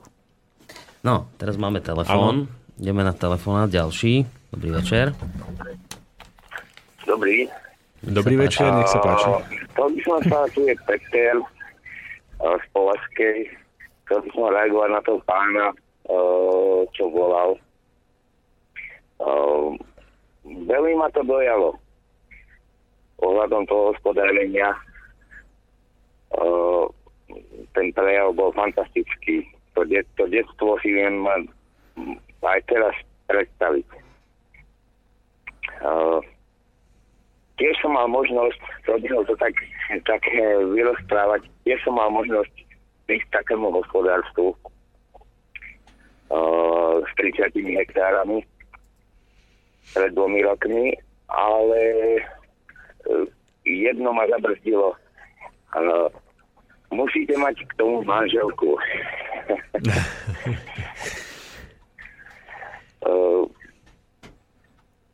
Čiže nádherná predstava. Bolo mi, fakt som toho pána precítil, toho staršieho pána. Bol fantastický. No mňa hlavne, mňa hlavne zaskočilo, že takýto starší pán počúva internetové rádio. To, to ma úplne odrovnalo tá, táto skutočnosť. Tak je vidieť, pán Koroni, že máme poslucháčov rôzne vekovej kategórie. To je, to je dobré znamenie, pretože ak my mladí ľudia nebudeme doplnení o skúsenosť tých, ktorí sú od nás starší, tak sme na najlepšej ceste k množstvu ďalších chýb. A, takže ja si myslím, že v tomto doplnení spočíva veľké, veľké požehnanie do budúcnosti. A, ja by som k tomuto nášmu a, poslucháčovi... A ešte máme poslucháča na linke, teda či máte nejakú otázku? Či iba... No, podporujem, podporujem takéto snahy o takéto hospodárenie, o fakt, ale držím palce takýmto ľuďom, ktorí bolo až tak. Mm-hmm. Tak ďakujeme pekne, do počutia. Ja som sa práve preto pýtal, pán Magda, v úvode, že ako súvisí hospodárenie s tým usporiadaním vzťahu medzi ženou a mužom, pretože my, keď hovoríme o hospodárení väčšinou tak na ulici alebo v takých povrchných rozhovoroch, tak sa nám zdá, že táto otázka je nejakým spôsobom podradná alebo menej cenná, ale ako môžeme vidieť, tak hospodárenie asi skutočne si vyžaduje ten, ten správny podiel mužskej a ženskej sily a vzájomnú pomoc. A až vtedy, keď toto existuje vo vzťahu ženy a muža a keď si vzájomne pomáhajú, tak sa dá hospodáriť tak, aby to prinášalo radosť. Myslím si, že je to presne tak. Družka muža, ak je podporujúca a v jeho živote, tak ho určite podporuje aj v takomto uh, type života, alebo určite je to obrovský prínos, ak je, uh, ak je žena, alebo teda družka uh, podporujúcim článkom. Uh, ak nie je podporujúcim, uh, že prídete trebárs, ak máte ešte nejakú prácu, prídete, meškáte v práci, voláte domov, prosím, na krm, prídem o desiatej, čo si si dotrepal, to si to musíš chovaj. Hej, tak takýto, takýto prístup uh, asi vám veľa na radosti nepridá a uh, asi nebudete už uvažovať ani o rozšírení hospodárstva. Čiže uh, je to tak, že je to určite pomáhajúce, vás podporujúce, ak prístup uh, manželky je naklonený uh, tomu, čo vlastne ste sa rozhodli možno spoločne, uh, spoločne robiť. Potom ešte by som chcel reagovať na toho pána, čo volal na toho troška staršieho pána, ktorý spomínal ten pekný život, ktorý prežil. Takýchto osudov je určite mnoho, alebo podobných. Avšak sú aj také, kedy ľudia prežili alebo mali veľmi podobné hospodárstvo ako tento pán, ale ušli z takého hospodárstva v dospelosti do miest, do bytov. Ono to nebolo spôsobené hospodárstvom ako takým, ale bolo to spôsobené prílišnou trebárs drsnosťou otca alebo rodičov, ktorí ho tak veľmi nútili do toho hospodárenia alebo tak veľmi ho nútili do, do prác, ktoré si trebárs aj oni zobrali ako keby na svoju hlavu, ale počítali s tým, že majú, ja neviem, osem detí, vnímali to, že majú osem ďalších otrokov a môžu brať viac a viac si na, na hlavu a tieto deti, keď dospejú, ušli. Uh, ušli a už nikdy sa k tomu nechcú vrátiť, nikdy neve, nevedú svoje deti, keď dospejú trebárs k takémuto hospodáreniu, ale nie je to vina ako keby tej práce alebo toho spôsobu života ako samotného, ale je to vina uh, trebárs prílišnej prísnosti, drsnosti uh, otca, matky a tak, ktorí, ktorí to tým deťom svojim uh, neuľahčili. Ja vnímam ešte, keď sa vrátim k tomu pánovi Vankovi, tam som chcel niečo dopovedať. Ako keby sa spoločnosť v náhľade na túto vec rozdelila na také dva hlavné tábory. A ten jeden je, že takú tú mozoľnatú ruku sedliaka vnímajú neskutočne pohrdavo. A ja si spomínam na svoje, na, ak poviem taký malý príklad, na svoje e, také školské časy, keď som ešte e, vlastne navštevoval som strednú školu a mali sme pár spolužiakov e, z, z dedín, ktorí treba schovali a tých sme inak nenazvali ako vidlák a doslova sme sa im vysmievali, že im slama trčí spoza ucha a tak ďalej. A e, tak im to určite tiež nepridalo, ale vlastne spoločnosť má častokrát, to je taký jeden extrém, že sa na takéhoto poctivého sedliaka pozerá takto pohrdavo a potom je druhý extrém a ten je taký, že ak stretnem niekoho a poviem, že mám kone, tak sú, sú úplne hotoví, sú, sú tak hotoví v tom zmysle, že si, že si predstavujú, že je to niečo až, neviem, či povedať posvetné, alebo také, také nadprirodzené, že mám asi tak strašne veľa práce, že, že jednoducho sú z toho až neprimerane úžasnutí. A zdá sa im to byť nedostupné. Zdá sa im to byť, presne, zdá sa im to byť nedostupné. A sú to také dva pohľady. Títo ľudia sú častokrát takí až príliš z môjho pohľadu, ja neviem, ja by som ich nazval rozmaznaný, aj keď môž, nechcem sa nikoho dotknúť, ale takže spoločnosť ako keby sa rozdelila, ja vnímam, na také, dva, na také dve veľké skupiny, ktorí vlastne príliš tým opovrhujú a druhá skupina príliš to vidia to ako nedosiahnutelná výška alebo nedosiahnutelná Méta, méta obrovská, až nepredstaviteľná práca, nezvládnutelná práca a tak ďalej. A nie je to tak, je to, je to zvládnutelné, určite treba mať na to diel odvahy, diel niečoho uh, takého možno zdravého sebavedomia alebo zdravej odvahy v tom zmysle, že uh, keď sa do toho pustím, tak, uh, uh, tak to zvládnem. Alebo aj keď to nezvládnem, tak sa do toho pustím ešte raz a na budúce to už zvládnem. Čiže taká stredná cesta, taký pohľad, ani to nejak úplne... No, tie, ako nedostať sa do týchto dvoch extrémov a vlastne myslím si, že táto spoločnosť je ako keby v týchto dvoch extrémoch, kedy si to vlastne nevedia, kedy, kedy niečo také nevedia správne oceňovať.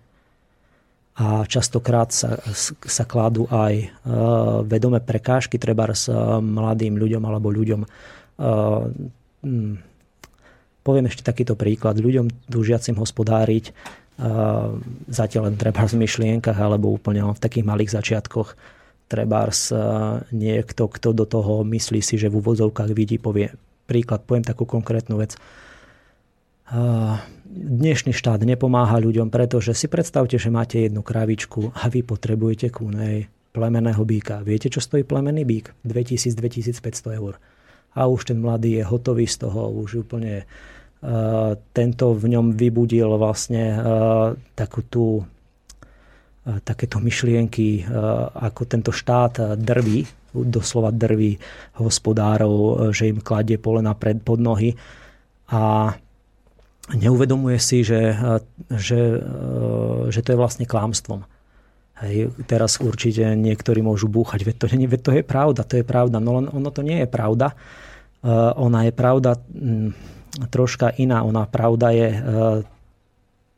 Ja by som s týmto tvrdením, že človek potrebuje plemenného býka ku kráve a bude ho to stáť dvetisíc až dvetisíc eur, dvetisícpäťsto eur, súhlasil len v prípade, ak by trebárs dotyčný súhlasil, že dva plus dva sa rovná päť. Hej, ak nesúhlasí, ani ja nesúhlasím, pretože pravda je taká, že vy potrebujete, nepotrebujete vlastniť, potrebujete kravu pripustiť plemenným býkom. A, na to, a keď to poviete takto a zistíte, že možnosť pripúšťania je aj insemináciou napríklad, a inseminácia stojí dvadsať eur, tak zrazu sa vám tento obraz úplne rozostrie a zistíte, že, že veď predsa nepotrebujem kupovať býka za dvetisícpäťsto, keď mi stačí inseminovať za dvadsať. Čiže tá prvá informácia, viem, že takých informácií je spústu, to nie je len táto jedna, je, je ich množstvo a tieto informácie od ľudí, ktorí sú v úvodzovkách pomocníci, takýmto ľuďom nepridajú na odvahe, veľmi ich úplne uzemia, uzemia zabrzdia a tak. Snad som povedal dobrý ja príklad myslím, a zrozumiteľný. No ja som mu porozumel, tak asi áno. Pán Koroni, máme chcete mail, alebo dáme pesničku? Tak si dajme pieseň a potom budeme pokračovať. Ale dnes porušíme, porušíme tú tradíciu kršiakovú, ktorú sme tu zaviedli, lebo som tak počúval toho staršieho pána, tak Halo. To je také nebezpečné v jednej veci, že my sa často odvolávame na minulosť, ako vždy na to lepšie, čo bolo. Lebo treba si uvedomiť, že aj boli sme mladší, aj zdravší a to všetko tak sa dá dokopy a potom na to minulé spomíname vždy ako najlepšie. Ja netvrdím, že to lepšie naozaj nebolo. On to sám konec koncov vie najlepšie posúdiť. Ale chcem to dať ako taký protipól, že napríklad ako spieva Honza Nedvěd v pesničke Razítka, že niekto práve spomína na tie doby minulé aj v horšom, tak aby sme to tak trošku vyvážili, aby to nebolo len taký jednostranný pohľad, že všetko, čo bolo v minulosti, bolo dobré, tak... Môžeme, s tak tým, že pán povedal. Ešte spomínal to obdobie spred, hádam, päťdesiateho prvého roku. Asi to bolo to obdobie jeho mladosti, hej, ktoré bolo krásne. Hej. Ale razítka a si môžeme dať aj napriek tomu. To budú vlastne razítka, to ktoré idú už po, po, po tom štyridsiatom ôsmom. Áno, áno. Takže tak. Tak nech sa páči. Poďme na to.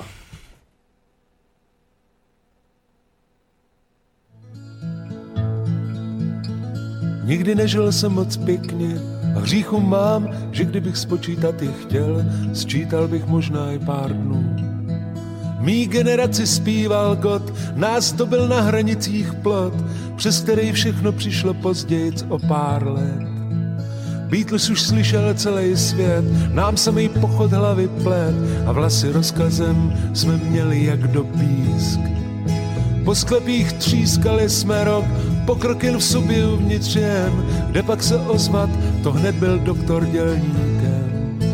Kde jaký majá les a slávu, vždycky někdo nějak odnes, vylít ze školy, šel v Praze stavět most.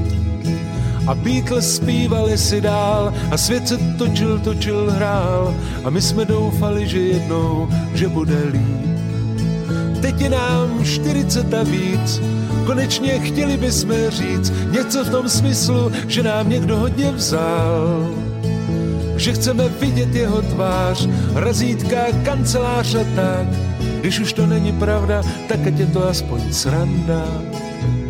Nikdy nežil jsem moc pěkně, hříchu mám, že kdybych spočítat je chtěl, sčítal bych možná i pár dnů.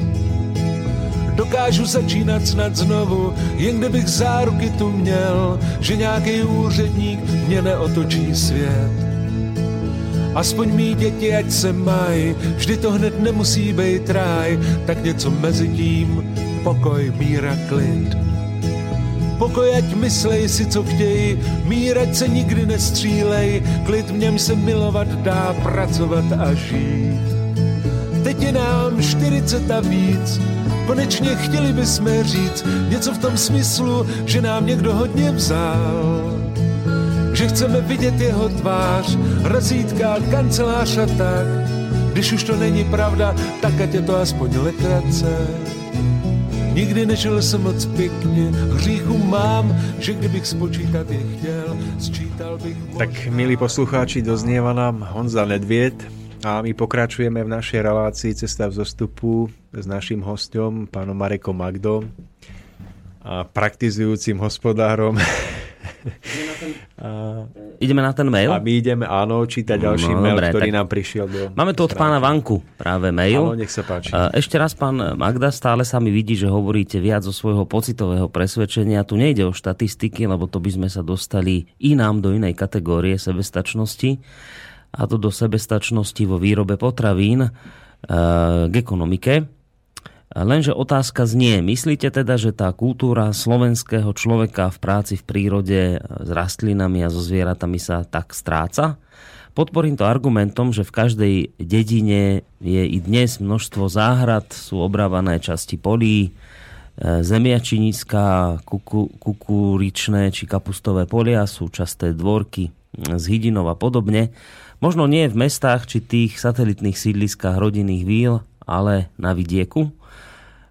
Ako to potom, že vidíme vo všetkých tých reláciách ako River Cottage alebo Oliver Jamie, že vo veľkom pestuje sa na prímeských záhradách množstvo zeleniny, napísal Peter, možno nie v mestách či tých, aha, tam, tam sa tam potom opravil, no, takže toto bol ten jeho mail.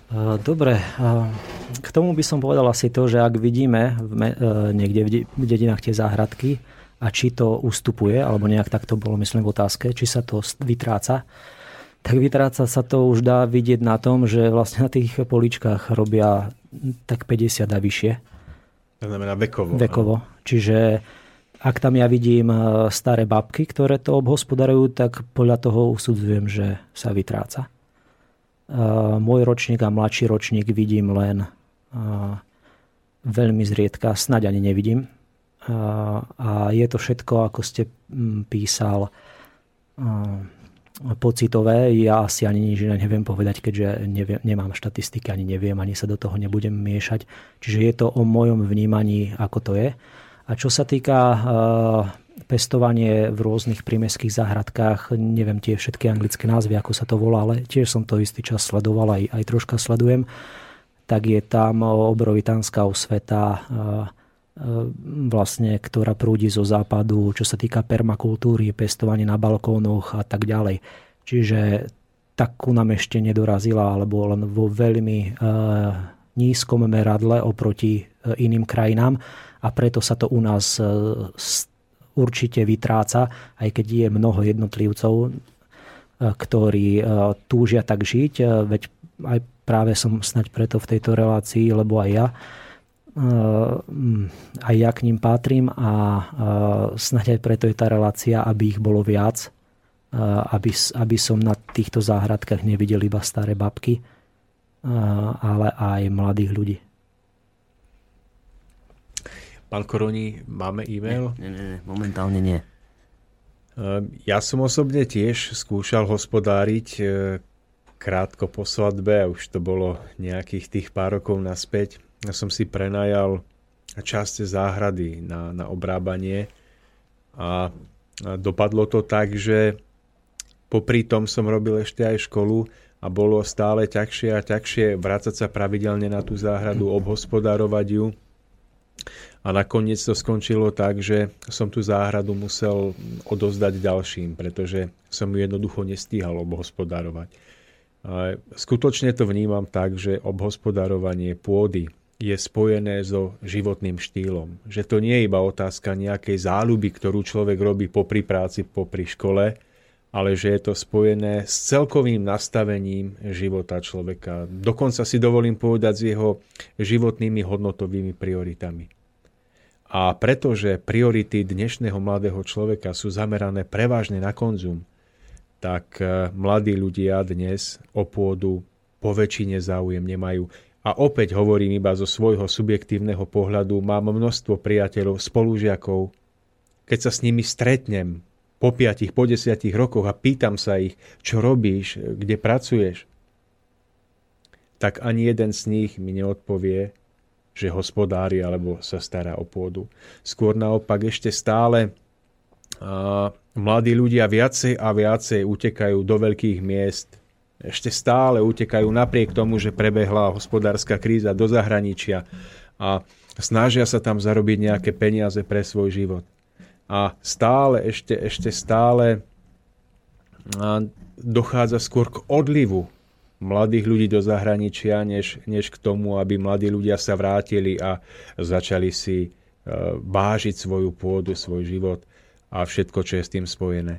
Takže myslím si, že pokiaľ sa nezmení celá tá myšlienková paradigma, pokiaľ si ľudia nezačnú zase vážiť svoje vlastné korene, hodnoty, ktoré ich formovali, na základe ktorých sme vznikli, ak nebude fungovať harmonický vzťah medzi ženou a mužom, medzi generáciami, tak dovtedy idea nejakého hospodárenia na svojej pôde bude iba vytúženým cieľom, ale nikdy sa nestane realitou, pretože vzťah človeka pôde je podmienený hodnotami, hodnotami, o ktoré sme v súčasnosti cieľavedomé nejakým spôsobom okrádaní nejakou ideou veľkého multikulturalizmu, a ktorá úplne podrýva náš vlastný vzťah k našej vlastnej tradícii, k tomu, čo pre nás bolo celé stáročia posvetné.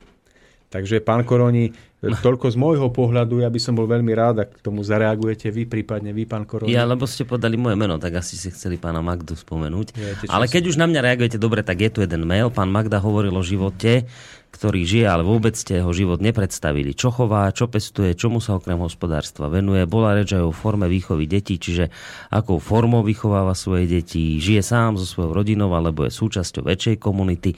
No a na záver, ak funguje v rámci komunity, môžu sa pridať ďalší ľudia. Želám všetko dobre, ďakujem za odpovede. No, tam toho bolo viacej, tak poďme asi najskôr na to, že, že čo chováte, čo pestujete, čomu sa okrem hospodárstva venujete. Dobre.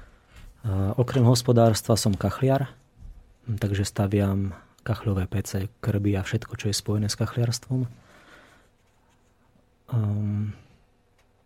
Chovám, máme päť koní, jednu krávu, asi osem deväť kôz, psa, hydinu. Máčky dve, pán Magda. Tri. Tri, áno. Takže zo zvierat asi to. Uh, aké boli ďalšie otázky? Čo pestujete? Čo pestujeme? Uh, mm, ja, my sme skôr zameraní na tú živočíšnu produkciu, čiže vlastne uh, pestujeme len to, čo bežne ľudia pestujú v záhradkách uh, v rámci uh, našej spotreby. Uh, skôr to, čo chováme, je, uh, je aj... Uh, je aj treba niečo napríklad na predaj, jak poviem, predaj z dvora. Sú to väčšinou mliečne produkty, niekedy mäso, ale väčšinou tie mliečne produkty skôr z, z, z kravy. Ďalšia otázka sa týkala výchovy, že teda bola reč aj o výchove detí, tak či by ste mohli povedať, že akou formou vychovávate vaše deti? Neviem definovať formu, tak ako to ja vnímam za seba, ako, ako som asi nebol ja vychovávaný, ale ako si myslím, že je správne. Uh, nie je to uh, jak by som to nazval, no, neviem, Montessori v praxi ale uh, to som to je tak, v takých úplne úvodzovkách, uh, neviem, neviem to nazvať. Tam ešte myslím bola ďalšia otázka, že či v komunite nie bývam na takej uh, pre mňa ani nie v samote, snáď uh, možno uh, takej časti časti pri Brezne. Nemám bezprostredných susedov, bývame sami s rodinou a s troma deťmi. Takže tým pádom padá otázka ďalšia, že či sa k vám môžu nejak pridať ďalší ľudia. Teda nežijete v komunite, ste tam sami a sami aj mienite asi ostať. No, nejak tak pán Magda asi zabudol povedať, alebo, alebo nechcel, neviem. Dúfam, že iba zabudol, že sa, sa snaží vytvárať nejaký základ pre hypoterapiu preto, aby mohol deťom buď zo škôl alebo zo škôlok, alebo aj tak asi súkromne umožňovať jazdu na koni. A ja si myslím, že tých koňov, ktorých má, že by na túto prácu boli veľmi dobrí. Takže pán Magda, vyskúšajte k tomuto ešte možno niečo povedať.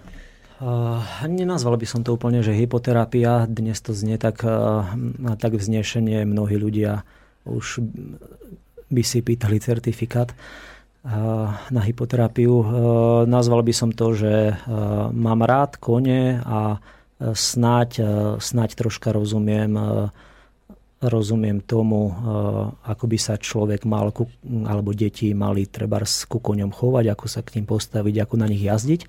Tak toto by som chcel odovzdávať prevažne deťom, čiže by, som, by sme chceli, alebo aj robievame, nie že by sme chceli, ale robievame určité jazdenie, jazdenie na koňoch, alebo tak skôr sme zameraní tak na deti, na také na také detské pobyty pri koňoch a, a so zvieratmi. Takže keď bude niekto mať záujem prísť s deťmi, tak asi môže ku vám. Breznorohoz na štyri.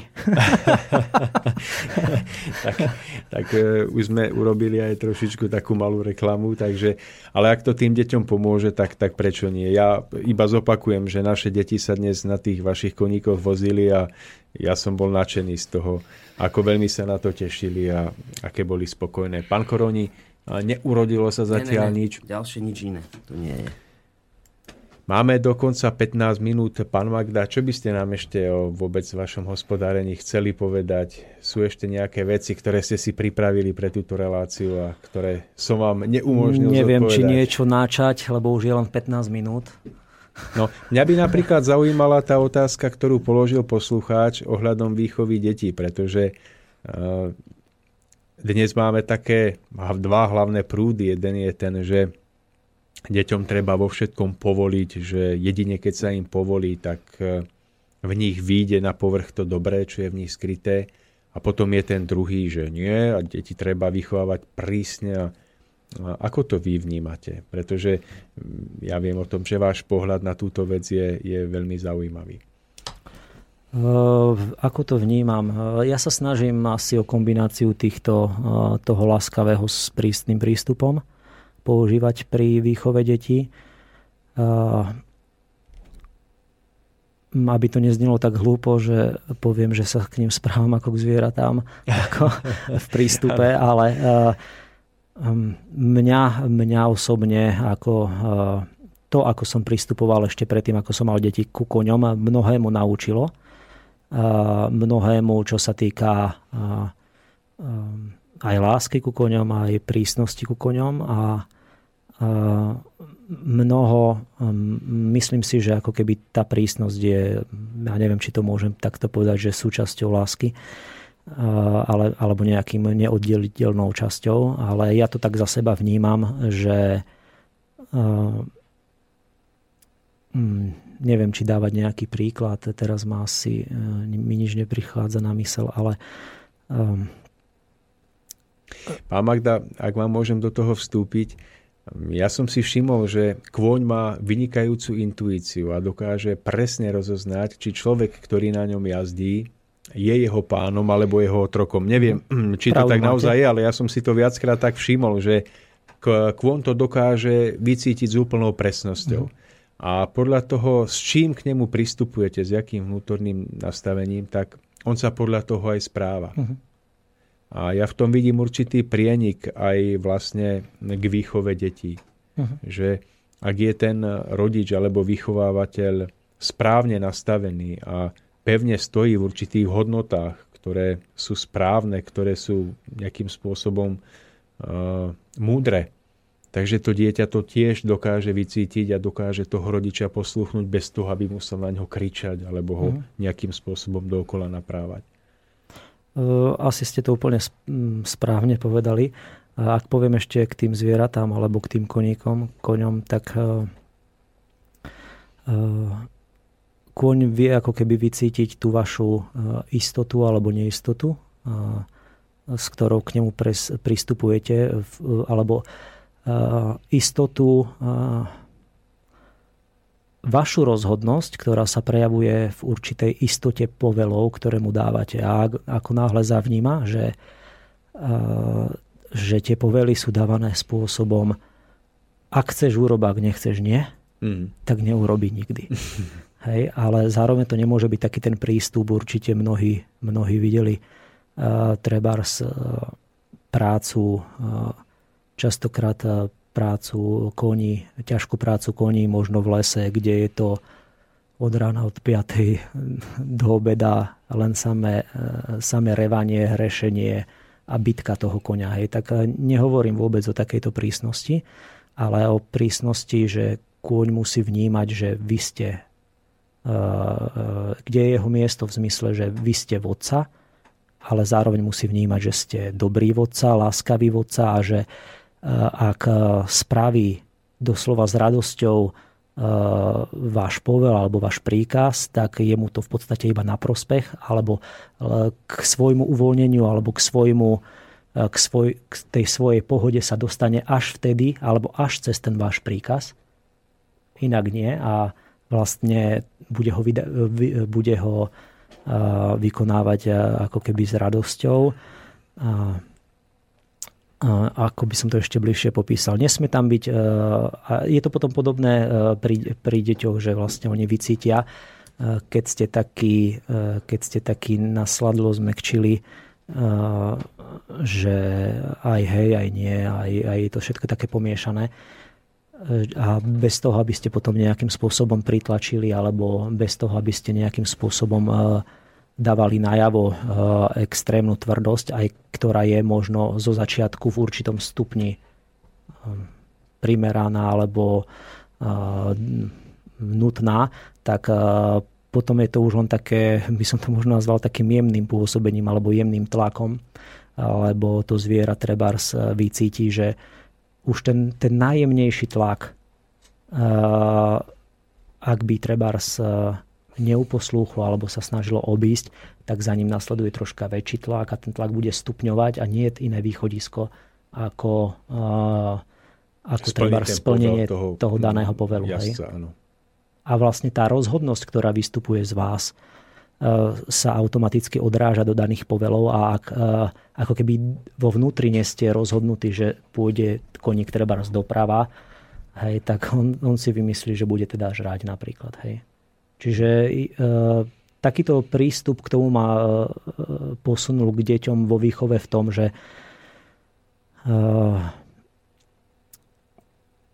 neviem, ako by som to ešte inak povedal, v tom, že e, Nie, nie som taký, alebo snažím sa nebyť takým uh, zmekčilým rodičom, ktorý všetko dovolí a ktorý trebárs len pred návštevou a pred niekým iným uh, zbudzuje dojem, že ho deti počúvajú a inak mu skáču cez hlavu. Ale zároveň uh, to nevinúcujem, uh, nevinúcujem to spôsobom, aby, aby mi, ja neviem, zaj, spôsobom... aby mi zajtra prišla sociálka po deti, hej? Samozrejme. Pán Koroni nám avizuje mail, tak... No, je to jeden dobrý večer. Chcem zdať hold manželke pána hospodára Magdu. Úprimne závidím štýlu jeho života. V dnešnej dobe musia niesť všetky nástrahy a ťažkosti aj radosti dnešných dní. Ale verím, že prejde pár rokov a ak bude existovať takéto skvelé rádio aj o pár rokov, tak tam deti pána Magdu zavolajú a budú to interpretovať presne tak, ako ten starší pán. Hmm. To bol skôr taký názor a nie otázka. Pán Magda, aký máte názor na permakultúru? Máme pred sebou ešte desať minút relácie. Vy ste sa tým určite zaoberali, tak aký je váš vzťah voči tejto téme? Uh, poviem taký úplne svoj prvý príklad, ako keby nie príklad, ale prvé stretnutie s permakultúrou, keďže som bol bytovkový typ a oril som nezavadil dovtedy nikdy v živote. A ne, vôbec som netušil. Nič s tým spojené som nikdy ani len nevidel. Tak vlastne som si najprv musel kúpiť nejaké knihy, keďže, keďže som chcel treba spestovať. A dostal som sa, keďže o tej permakultúre je toho veľa, dostal som sa ku knihám o permakultúre. Boli to knihy treba z... Neviem, už si spomenúť má, meno. Treba, myslím, že sa to volalo hmm, Revolúcia jednej slámky, alebo nejak tak. Napísal taký pán Japonec, bol taký starý, staričký pán, Fukuoka sa myslím hovoril, volal. A on vlastne mnoho svojej zeleniny, zeleniny sadil alebo sial tak, že prišiel na lúku, pokosil trávu. Ako počujete, pokosil trávu. Takže hmm. máte lúku, máte pokosenú trávu a tam vysial mrkvu a kadečo iné. A písal, že potom bude úroda. Tak presne takto sme začínali aj my. Ale neodradilo nás to samozrejme, že nič iná ako tráva nevyšla. Hej, čiže hmm. nevyšla žiadna mrkva, nevyšlo jednoducho nič. A potom som mal ešte viac podobných, podobne nevydarených pokusov, z ktorých som ako keby zúfal podobného spôsobu. Myslím, že jeden Francúz pestoval nejakým super spôsobom obilie. Takisto som to skúšal. Mnoho, snaď, snaď všetky dostupné spôsoby permakultúry som skúšal také, také no nie, nie že dostupné, ale také, ktoré sa vydali v knihách a ja som to potom doma skúšal a až som dospel k takému názoru, že ako keby to slovo, tá permakultúra, ako keby je to fajn. To, čo zosobňuje to slovo, je to, je to ako pekné, alebo je to, tak by to snáď malo byť, ale ten spôsob na tú permakultúru by každý mal hľadať sám podľa spôsobu, kde by, v, v akom podnebnom pásme, aký typ pôdy má a tak ďalej. A, a to znamená, že v mojej ťažkej jelovitej pôde, pokiaľ ju nejakým spôsobom uh, nedá sa povedať, že len nezrilujete, nemusíte ju rilovať, pokiaľ treba s, uh, pestujete taký typ zeleniny, ktorá to vyslovene nevyžaduje. Sú aj iné spôsoby skyprenia, ale jednoducho tým som chcel všetkým povedať, že každý si to musí ako keby vyskúšať, alebo uh, mal by si to vyskúšať a nemyslieť si, že ak prečíta knihu permakultúry, potom príde na záhradu, pokosí, zaseje, takže to tak bude fungovať. Ale keď to tak aj nebude fungovať, asi, asi by si nemal myslieť, že to tak nemôže fungovať nikde na svete a že ten daný je klamár, permakultúra je totálna hlúposť a idem zas, ja neviem, hľadať niečo iné. Alebo striekať zemiaky desaťkrát proti všetkému možnému. Hej. Tak jednoducho nerezignovať a uvedomiť si, že ten daný človek, čo to písal, poviem príklad, ak, nekla, ak neklamal, čo nemusel, tak jednoducho bolo to preňho, preňho v zmysle jeho typ pôdy, jeho podnebné pásmo, všetko jeho, jemu to takto funguje. Nám, nám hľadať taký spôsob, ako to funguje a aby to bolo v súlade s tým, že je tá príroda, aby bola naďalej obnoviteľná, aby produkty toho nikomu neškodili a tak ďalej. Takže hľadať ako keby vlastný typ permakultúry, zhodiaci sa na vlastné podnebné pásmo, pôdu, danú lokalitu úplne do najmenších odtieňov sa to môže líšiť proste častokrát v tých spôsoboch od dediny k dedine. V, v takých tých jemnos, jemnostiach alebo jak povedať nuancách prístupu k tej pôde alebo k tomu celkovému hospodáreniu. Ďakujem za odpoveď.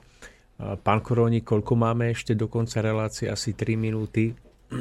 No, ja som sa chcel ešte opýtať pána Magdu. Ja som sa chcel ešte opýtať pána Magdu a to už bude ale možno, že otázka asi do prípadnej ďalšej relácie. Keby chcel niekto začať chovať, s čím by mal začať? Ale pravdepodobne si túto otázku už necháme na budúcu reláciu, pretože do konca relácie už naozaj zostávajú iba tri minútky. Takže rozlúčime sa s našimi poslucháčmi. Ja mám radosť, že pán Magda, že ste prišli do dnešnej relácie pohovoriť nám o tejto téme a že snáď v budúcnosti ešte, ešte prídete a že budeme môcť pokračovať v rozvíjaní ďalších myšlienok. Rád prídem, ak ma pozvete. Prajem všetkým pekný večer. Vážení poslucháči, ja vám prajem pekný večer a všetko dobré do najbližšej relácie. Dovidenia. Dobrú noc.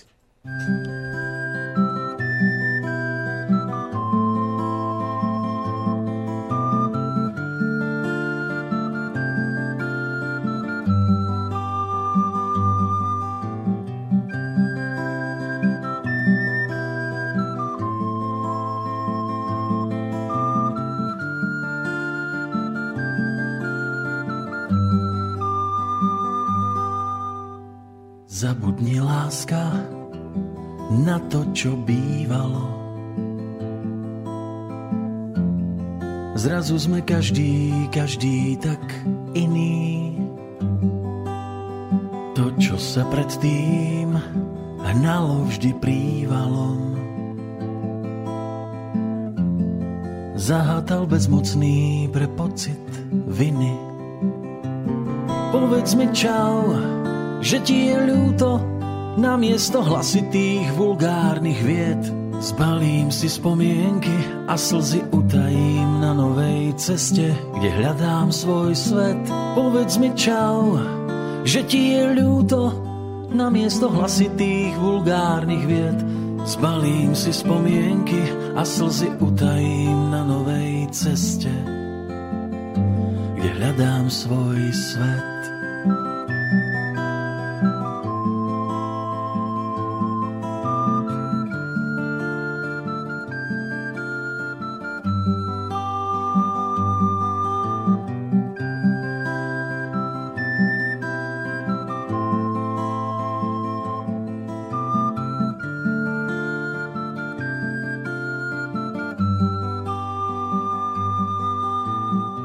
Nechaj si, láska, noty, čo splývali, s prísľubom pre dlhých besenných nocí. A podaj mi úsmev, tie ruky, čo kývali, pohľady nevinných dvoch modrých očí. Povedz mi čau, že ti je ľúto, namiesto hlasitých vulgárnych vied. Zbalím si spomienky a slzy utajím na novej ceste, kde hľadám svoj svet. Povedz mi čau, že ti je ľúto, namiesto hlasitých vulgárnych vied. Zbalím si spomienky a slzy utajím na novej ceste, kde hľadám svoj svet.